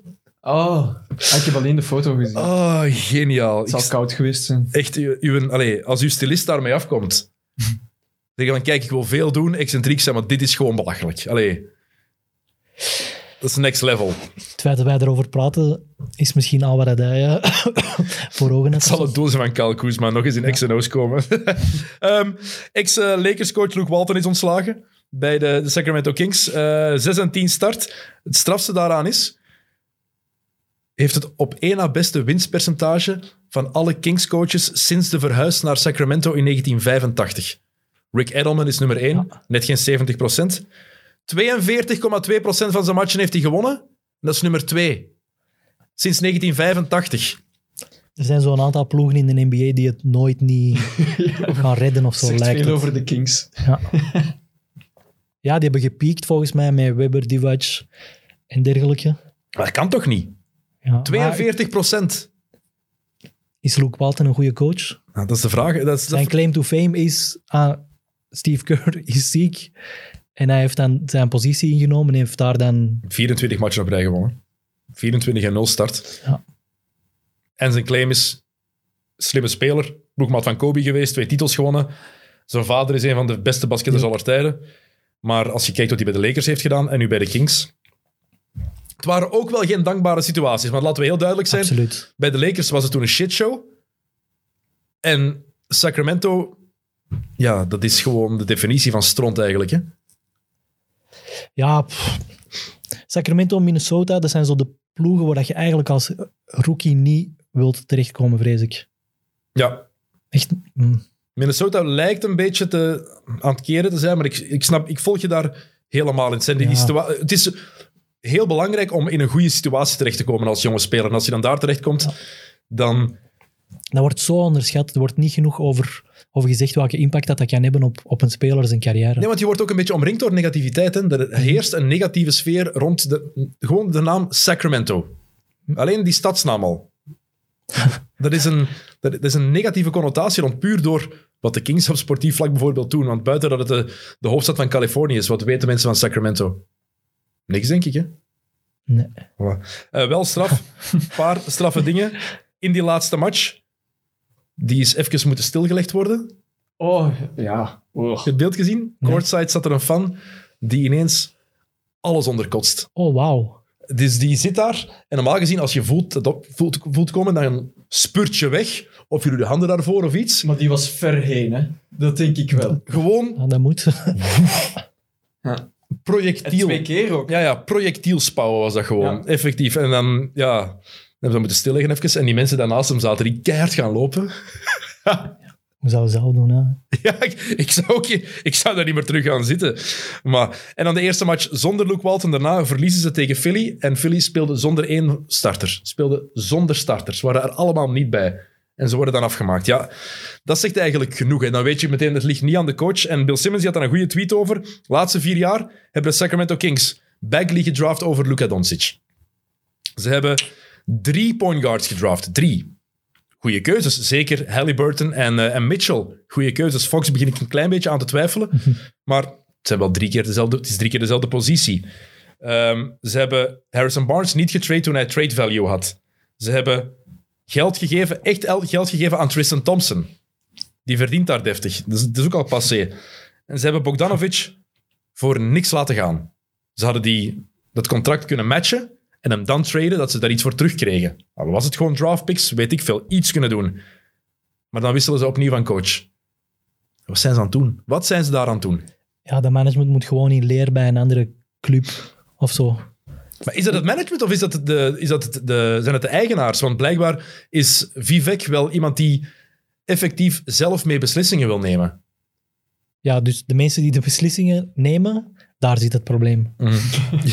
En ja, niet recent of zo. Ik bedoel, wanneer hebben zij... Want zij hebben al zoveel hoge draftpicks gehad ook.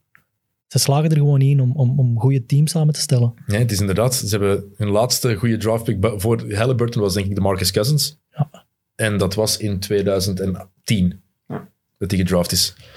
Carly Stein, ja, daar ga ik niet mee doen. En ja, ze hebben Bagley over Luca gedraft. Hè? En Marvin Bagley, nu heeft hij mogen spelen afgelopen nacht, 20 minuten denk ik. Maar die maakte zelfs geen deel uit van de rotatie. Ja, maar dat is, dat is typisch in de NBA. Ze gaan altijd lengte over... En zeker over European unknowns. Niet dat Luca een unknown was, want bedoel... Maar dat, is toch eigenlijk, dat zegt eigenlijk toch alles. Als je misschien een beetje het gebrek aan respect voor de Euroleague ook. De Euroleague is een sterkere competitie dan college basketbal. Hè? Ja, Veel sterker. Ja. Die gast die domineerde dat op zijn achttiende. Was MVP van die competitie. Terwijl hij eigenlijk nooit echt in conditie, allee, nooit in topvorm was. Nu nog altijd Luca. Is niet, is niet topfit, hè? Nee. Is nog Hij is, altijd. eigenlijk, sl- hij is eigenlijk niet goed, hè. Ja, hij is, heel- dat is het probleem juist. Hij is heel goed. Hij is, Hij is goed, maar je merkt dat niet. hij is heel goed, maar hij is gewoon niet fit. Of niet, nee, niet topfit. Of niet zo fit als hij zou kunnen zijn. maar geeft hij er dan niet genoeg om? Is dat niet bij heel veel gasten die zo in Ik vind dat eerste... gek, hè, want hij is zo competitief Ja. dat hij er geen punt van maakt van ah, volgend seizoen, ik ga gewoon super scherp. Is dat niet de leeftijd? Heb je niet heel veel Nee, van dat is die mentaliteit. NBA-spelers die in hun eerste vijf jaar daar minder om geven? Bij LeBron was het bijvoorbeeld ook zo toen. Die verzorgde zijn lichaam ook niet zoals hij daarna is beginnen doen. Heel veel mannen die in hun eerste vier, vijf, zes jaar daar iets minder om geven, omdat het, ze, ze het ook weten van op deze leeftijd één maandje Ja. hard trainen en het is er toch wel allemaal af. Of ik ben toch fit genoeg. Ja, en aan de andere kant hebben die alle jaren daarvoor, om tot dat punt te komen, ja, zoveel moeten, moeten ehm, Opgeven. ja, Mhm. inderdaad. Ja. En dan nu, hij is 21 geworden. Hè? En plus ook zomer ook met, met de Olympische Spelen. Ja, die mannen in hun agenda zit wel ramvol. Dat vind ik er eigenlijk het straffen aan nog helemaal. Luca heeft dan de zomer heeft dan de Olympische Spelen gespeeld met ja, hoe Slovenië. kun je niet? Absoluut. Wat, wat, wat, wat eet die mens? ja, ik meen dat echt. Wat, wat doet hij? Maar blijkbaar wel. Ik, ik had... ehm, ik weet niet meer in welke podcast ik het gehoord had. eh, met Harella Bob, ehm, de gast die bij de Mavericks gewerkt heeft. Die zei dat Luca in plaats van in, zijn, in water in zo'n waterflesje, dat hij daar wel gewoon ja, frisdrank in kapt eigenlijk. Ah ja. Dat zijn die kleine dingetjes dat je, dat je misschien niet moet doen als, eh als Ja, dat zal met de jaren wel komen, hopelijk. Ja, Ja, het is dat. Die, dat is een slimme kerel. Is, En je zei het, hij is te competitief. Mhm. Hij is te competitief. Ik wil nog een paar eh, quick hits doen. Eh, een paar dingetjes overlopen die er gebeurd zijn in de NBA. Ik heb een paar positieve dingen en minder positieve dingen. Eh, eerst misschien positief, waar meer over gepraat moet worden. Eh, we moeten minder over Sacramento praten. Of er wordt al weinig over gepraat, maar nog minder. En er moet meer over de, over de Phoenix Suns gepraat worden. Ja, Ik snap niet hoe die eigenlijk dit seizoen zo onder de radar blijven gaan. ja, alle aandacht lijkt naar Golden State te gaan in hun start, maar zij staan denk ik één game Ja. onder, onder Golden State. Ehm, ja, het is wel een ploeg waar ik rekening mee hou tot het, tot het einde of zo. Denk ik wel dat zij bij de laatste vier gaan zijn. Ze hebben er 14 op rij gewonnen op Ik hoop verplaatsing. gewoon dat Chris Paul healthy blijft. blijft. Ja. Ik gun het hem zo hard. Want vorig, jaar, vorig seizoen, de playoffs, denk ik dat iedereen zijn hart weer even vasthield. Hè? Toen hij was het in de tweede ronde dat hij Ja. even geblesseerd was. Ja. Was het tegen de Lakers al die die blessure had? Daar ben ik er zelf aan het twijfelen. Ja, ik weet niet, maar het, elke postseason lijkt er wel iets eh Ja. met Chris Paul te zijn. Maar ah, pff, fantastisch wat die man gedaan heeft de laatste jaren, vind ik. En dankzij, omdat hij zijn dieet veranderd heeft, Yep. hij, is, hij, is, hij is vegan geworden. En blijkbaar heeft dat zijn carrière echt wel verlengd. Hij zegt, ik voel mij daardoor echt tien jaar jonger. Blijkbaar werkt dat, eh, werkt dat toch wel... eh, Toch eens proberen. toch eens proberen. Ja, of nee, Jocke, onze- mijn carrière is om zeep, Jocke. Dat, dat was tien jaar geleden ook al. Dat was tien jaar geleden ook al. En ze zijn 7 en 1 op verplaatsing. En eh, het, het mooie daaraan is eigenlijk ook... Ze hebben een interne meeting gehad met de spelers sinds het hele Robert Sarver Ja, debakkelen. Sindsdien hebben ze niet meer verloren. mooi. En dat kan beide richtingen uitgaan. Het kan een ploeg destabiliseren, zo'n drama binnen een club. Of het kan ervoor zorgen dat je net nog meer samenklikt. En ik denk dat ze daardoor, daarvoor met Monty Williams de perfecte coach hebben. En met Chris Paul, die Monty Williams vertrouwt, die ook een jaartje ouder is geworden. Chris Paul is er nu 36. Ik denk dat dat samen echt wel werkt. Ja, en ook wat ik goed vind, dat zij... Hun ploeg is voor 90, 95 procent intact gebleven. dat is een probleem bij andere teams. Die willen elk jaar gewoon te veel van, van hun spelers verwisselen. Dat, dat werkt gewoon niet. Alleen Ik geloof meer in teams die... die Oké, we proberen het nog eens, proberen het nog eens. Mhm. Omdat het gaat om zo kleine details op het einde. Maar dat is er eigenlijk wat uitgegaan hè, in de NBA. Ja, Spijtig genoeg. Je Ja. hebt dat nu met Utah, je hebt dat met Golden State, een van de uitzonderingen eigenlijk, hoe lang dat die al samen zijn. En Ja. nu met Phoenix. Alleen, ja, ze willen dan DeAndre Ayton zijn max-deal niet geven. het is gevaarlijk spellen. Dat is een heel gevaarlijk spel. Ja. Want ja, ze gaan, volgende zomer gaan ze alles kunnen matchen. Dat kan sowieso. Hij wordt restricted free agent. Maar dan nog, het is ook een teken van vertrouwen in die speler. Hè? En Robert Sarver heeft al elf jaar geen luxury tax meer betaald. Daarom ben je NBA. Daarom ben je NBA, eigenaar, eigenaar van een NBA-team. Daarom ben je miljonair, miljonair of en ik miljardair. denk ook- Totaal. Op een gegeven moment, als je competitief wil zijn en je wilt winnen, zul je dan een keer door moeten. OKC had dat ook destijds moeten doen, Zeker. Want ja, zij hadden ook gewoon alle wapens. Ja, zeker. Het is lang geleden dat we dat hier nog vermeld hebben. Ja. De James Harden trade. Heb ik heel veel op gekakt. Ja, maar ik denk ook dat James weg wou. Ik denk dat James de nummer één optie wou zijn. Toen al, want hij had een tegenbod gedaan. Hij wou maar 4 miljoen meer hè, per jaar. hè. Dus op zich, het is, als, je, als, je, als je hoort wat daar toen de gesprekken waren, hadden ze het perfect kunnen doen. Wat ze ook hadden kunnen doen, nog een jaar wachten. En de zomer erna pas beslissen. Ja. Perfect mogelijk geweest. Dat had volgens mij het beste scenario geweest. Je komt net van een finals strip, hè? Je was net naar de finals gegaan en dan het jaar daarna verkloot je het helemaal. Ja, en dan stel ik mij de vraag van, maar wat is dan uw ambitie als owner? Dan wilt je niet kampioen spelen, je wilt gewoon een team in je portfolio hebben. Ja, dat, dat, dat is niet fair ten opzichte van je spelers. En er geld aan verdienen. Hè? Is dat niet heel vaak te korte termijn visie? Ja, of net niet in hun ogen. Want als, de, als de, bijvoorbeeld Sam Presti, die moest net op lange termijn denken van de veel van de jaren gaan we luxury tax betalen, ga ik voor Sergi Bakka daar investeren of voor Harden. Ze hadden allebei kunnen doen. Perfect, hadden ze gewoon iets meer moeten betalen. Maar als de eigenaar zegt, geen luxury tax, is toch altijd uw werkgever. Hè? Je hebt nog altijd geen keuze. Als die mens zegt, jij moet dat doen, als general manager moet je luisteren. Nu, de trade zelf, wat Tim net zegt, ze hadden een jaar kunnen wachten. Was er geen probleem geweest. Ah, tenminste, hadden ze nog echt voor een titel kunnen gaan. Ja, en je kunt ook niet verwachten van de spelers dat zij ehm, tevreden zijn met minder. Nee. Want zij weten ook wat dat die ploegen waard zijn, hoeveel meer dat die waard zijn geworden op, de, op termijn. Absoluut. Het OKC van dit jaar trouwens, daar begrijp ik wel echt geen hol van. Hoe slagen die mannen erin om al zes keer te winnen? Ik heb er nog niet naar gekeken. Het staat niet hoog op mijn, eh, op mijn watchlist wel, het, is, het is wel eens aan te raden gewoon om het duo Shea Gilgeous-Alexander en Josh Giddy te zien. Ja. Het zijn twee rare gasten op een basketveld. En daarmee bedoel ik, de manier waarop zij bewegen is heel herky-jerky. Heel veel hoeken, heel veel tempo, wissels. En allebei zijn het ergens scoring guards, maar Giddy heeft een fantastische pas in zijn handen. De hoeken die hij vindt is, zijn, zijn, zijn Mhm. onwaarschijnlijk. Maar zijn driepuntshot is nog totaal niet daar. Het is net iets meer dan 20%, denk ik. Dat is nog te weinig. Maar het zijn ook gasten die eigenlijk niet echt samenpassen op een veld. Als je die twee ziet, dat klopt niet. En toch is dat heel tof om naar te kijken. Het is heel bizar, die checken. ploeg. Checken. Het is wel niet aan te raden om meer dan één keer per week te kijken.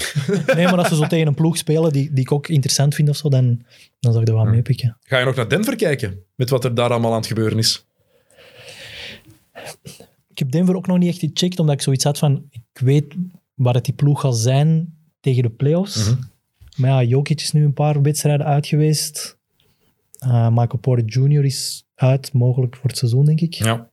Ehm, ja, dan zijn de dingen dat die ploeg interessant maakt wel ver te zoeken. Ja. En dan Dozier, een belangrijke roleplayer, die heeft zijn, eh, zijn voorste kruisband afgescheurd. Dus die is ook out voor de season. En Michael Porter Jr., ik denk dat dat de grootste zorg is voor, eh, voor de Nuggets. Ze moeten het al doen zonder Jamal Murray. En nu heeft eh, Porter Jr. opnieuw rugproblemen. Problemen waardoor hij bijna zijn hele college, zijn enige collegejaar bijna volledig gemist heeft. Waardoor hij pas als veertiende gedraft is. Waardoor hij zijn rookiejaar Mhm. buiten strijd was. En wat heel veel mensen zorgen baarde toen hij zijn contractverlenging tekende. Een contractverlenging die tot 207 miljoen kon gaan. Onder voorwaarden, was niet, eh, niet gegarandeerd. Maar nu heeft hij mogelijk problemen met de zenuwen in zijn rug en gaat hij geopereerd moeten worden. Ja, Dat is- dat gevaarlijk, terug, Ja. ja, en dit was zijn jaar, denk ik. Omdat hij, als Murray er ook zou zijn, zou hij niet echt de aandacht krijgen. Mhm. Of zou het moeilijk zijn voor hem om dat op te eisen. Maar met de afwezigheid van Murray denk ik dat hij wel zich in een positie kon spelen van hey, ik ben hier ofwel lange termijn of ik kan een nummer één optie zijn bij een andere ploeg. Ehm, waarom spelen zij niet Bolbon? Tja, dat is een goede, goede vraag. Is, is, daar iets, is, is daar iets mis of zo? Nee, er is niks mis, maar ik denk niet dat ze gewoon niet weten hoe dat ze die kunnen inpassen met, met Jokic ook. Lijkt mij. Maar ja, nu de, de paar wedstrijden dat Jokic niet speelt, is zoiets van, ah, dit lijkt mij wel een moment. Het zal Michael Malone moet er niet in geloven, lijkt mij de enige optie te zijn. Het is wel straf ook in al die jaren dat Bol Bol in de NBA zit, is echt geen, geen kilo bijgekomen. Hè? Ziet er nog altijd Ja, uit als een stekske. En zegt, zijn de genen of zo dan, denk ik. dat, kan, dat, kan, dat kan zijn, maar het is wel redelijk belangrijk natuurlijk. Kevin Durant komt daarmee weg, omdat het mij gewoon een van de meest getalenteerde scorers aller tijden is. Heeft Bol Bol natuurlijk ja, ik vond eh, gewoon een interessant profiel om bezig te zien Ja. of zo. Het enige ding is, Michael Porter Jr., die was niet goed in de negen matchen die hij gespeeld heeft. Eh, 9,9 punten per match. Slechte percentages. Was echt niet goed aan het spelen. Mhm. Maar dan zag je ook, op een gegeven moment dat hij die blessure opliep, ging daar voor die dunk. En is, gast is 2 meter en 11, 2 meter en 12, denk ik. En zakt gewoon door. Zijn rug kon gewoon niet omhoog gaan. Ik hou mijn hart echt vast voor... excuseer, voor de, voor de Nuggets, want dat ziet er echt, eh, ziet Ja, echt dat- slecht uit, eerlijk gezegd. Maar dat is nog eens een, een, een argument van hoe dichtbij je er soms bij bent en dan is het gewoon weg voor, voor jaren. Ja, want vorig jaar, als ze fit waren geweest met Curry, had ik ze als titelfavoriet gezet. Een paar jaar geleden was het ook zo, het eerste jaar dat de Warriors met Curry een titel hebben gewonnen. Met de Portland Trailblazers. Mhm. En die hadden toen echt een goede ploeg. Die hebben toen Aaron Aflalo binnengehaald bij de trade deadline. Hadden ze Aldridge en Robin Lopez, die toen goed was, en Lillard die top was. En dan scheurt Wesley Matthews zijn Achillespees af. Ja. En toen Ja, was het daar was ook een gedaan. cruciale blessure, vond ik toen. Ja. Want anders denk je dat Portland meedoet voor de titel dat jaar. Dus het zijn van die kleine dingen die het, die het, echt, eh, die het echt kunnen veranderen. Hè. Ehm, de Warriors, die heb jij al even genoemd. Ja, Draymond Green die heeft eh, het heel duidelijk gezegd in een persconferentie, vond ik. They better, let, they, they better not let us win a title this season. Ik zou het niet erg vinden. Ik ook niet. Nee. Het is gewoon goed basketbal om naar te kijken. En ja, Steph Curry is must-see television. Ik heb het straks voor de dingen ook al gezegd. Ehm, er gaat ook niet direct nog eens een Steph Curry komen. Want En iedereen vergelijkt Trae Young daarmee, maar dat is eigenlijk Nee, een dat- totaal andere nee. speler. Hè? Trae Young, doet, Trae Young is on ball. ja, Curry is zoveel meer dan dat. ja, indrukwekkend. En dan nu Clay Thompson die nog moet terugkomen. Maar ik weet niet of dat, dat per se veel meer gaat doen, want er moet wel iemand ja, minuten vrijmaken voor hem. Maar sowieso in de playoffs ze worden breder nog, hè. nog breder. Ze spelen al met 13 man. Want Jonathan Kaminga krijgt tegenwoordig ook minuten. En blijkt dat die in no time... Die weet blijkbaar hoe je moet luisteren naar Draymond Green. Als je die ziet verdedigen, die is zo... Die weet perfect op welke plaats hij moet staan. Die doet defensief meer. Die doet eigenlijk wat we misschien van Andrew Wiggins verwacht hadden in zijn eerste jaren defensief. Wat hij nu wel brengt. top. Dit jaar is Wiggins echt goed, hè? Is, zo, dit is dus Harrison Barnes 2.0. Ja, maar dat is ook nog eens, situatie is zo belangrijk. Situatie en, En de, rol. mensen rondom u en, en het respect dat die mensen afdwingen. En in sommige situaties, ja, wie ging dat doen voor hem in Minnesota? Maar je Ja. voelt gewoon, zoals bij de Suns, dat, dat, dat heel die ploeg... Nog meer Dat zelfs. moet gewoon heel tof zijn, denk ik, om daar nu bij te spelen. Maar dat helpt natuurlijk ook als je een superster hebt zoals Stephen Curry.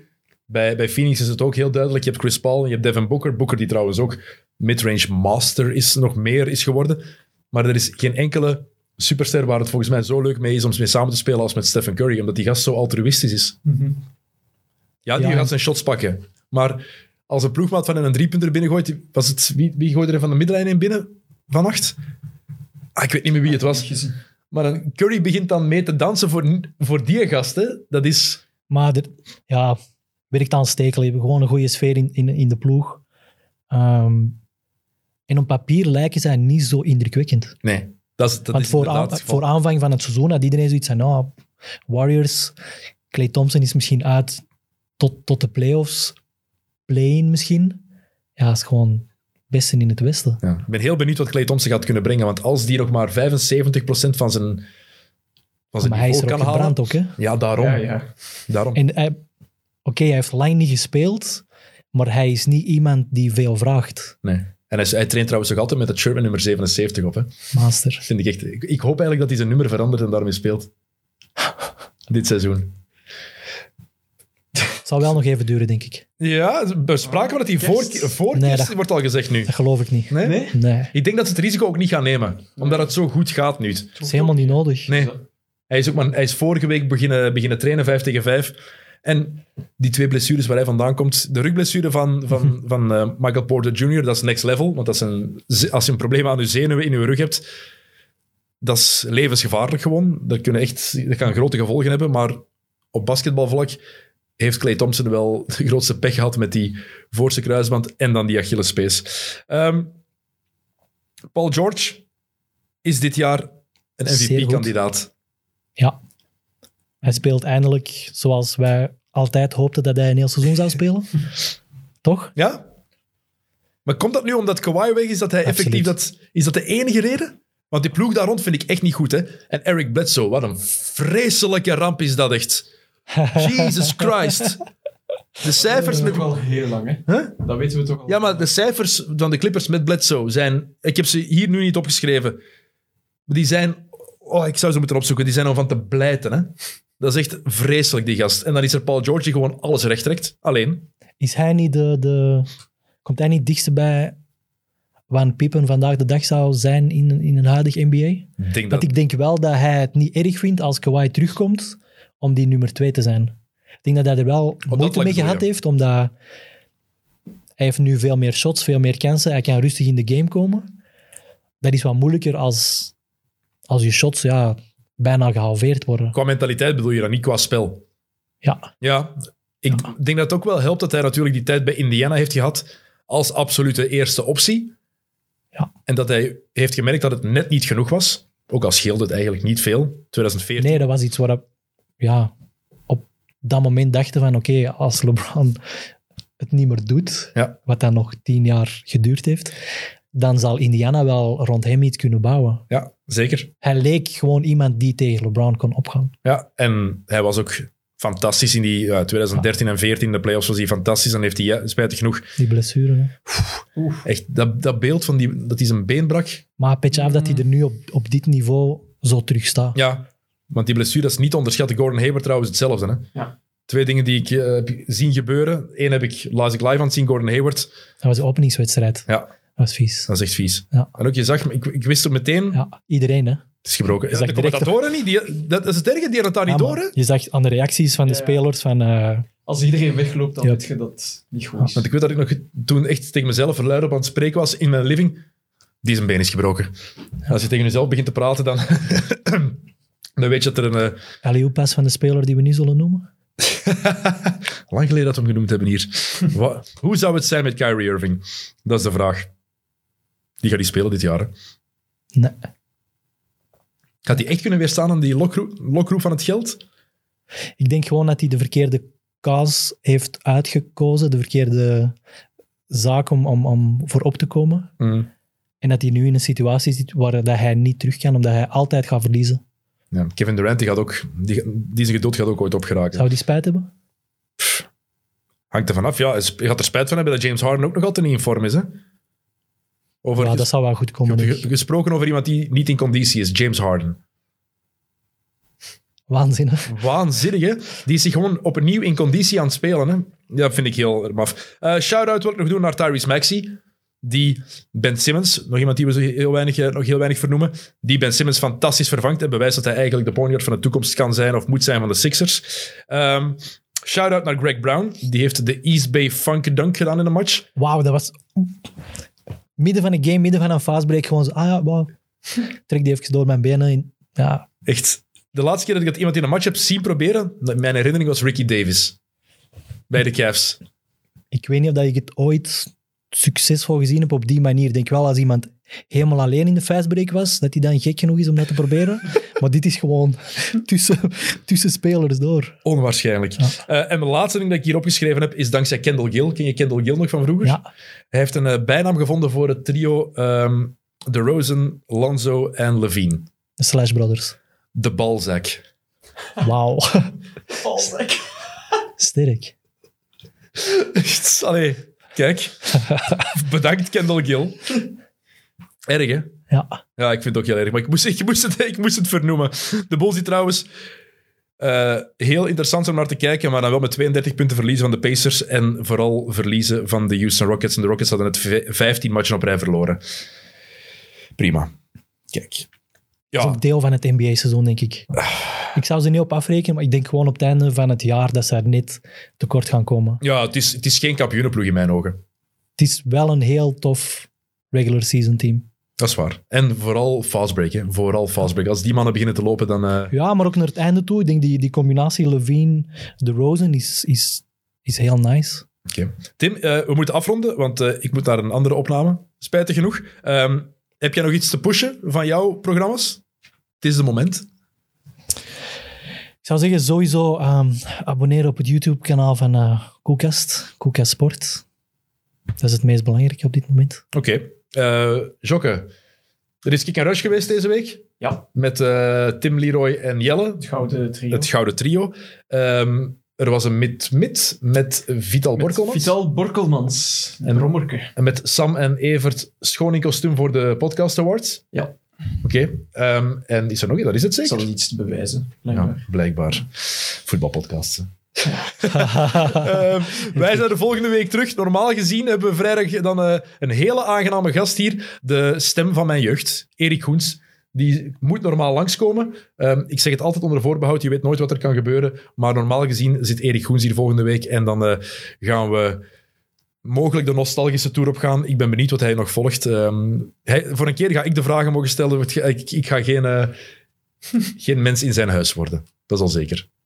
Top, Top. Alright, Tim. Dikke merci om af te komen. bedankt. Jokke, bedankt dat je er was. Eh, nog vermelden trouwens, voor de mensen die het zich afvragen. Iedereen die hier zit in deze studio, die wordt op voorhand getest. Dus wij hebben ook allemaal daar straks lekker een, eh, een stokje eh, diep in bij de neusgaten mogen steken. Dus even duidelijk maken, iedereen die naar Friends of Sports komt, die wordt op voorhand getest. Zodat we zeker zijn dat het allemaal, allemaal safe is. En iedereen was hier negatief. Dus dat wou ik nog even vermelden. Goed, dat was het. Bedankt voor het kijken, of voor het luisteren, of voor allebei. En volgende week zijn we er dus sowieso terug. Tot dan.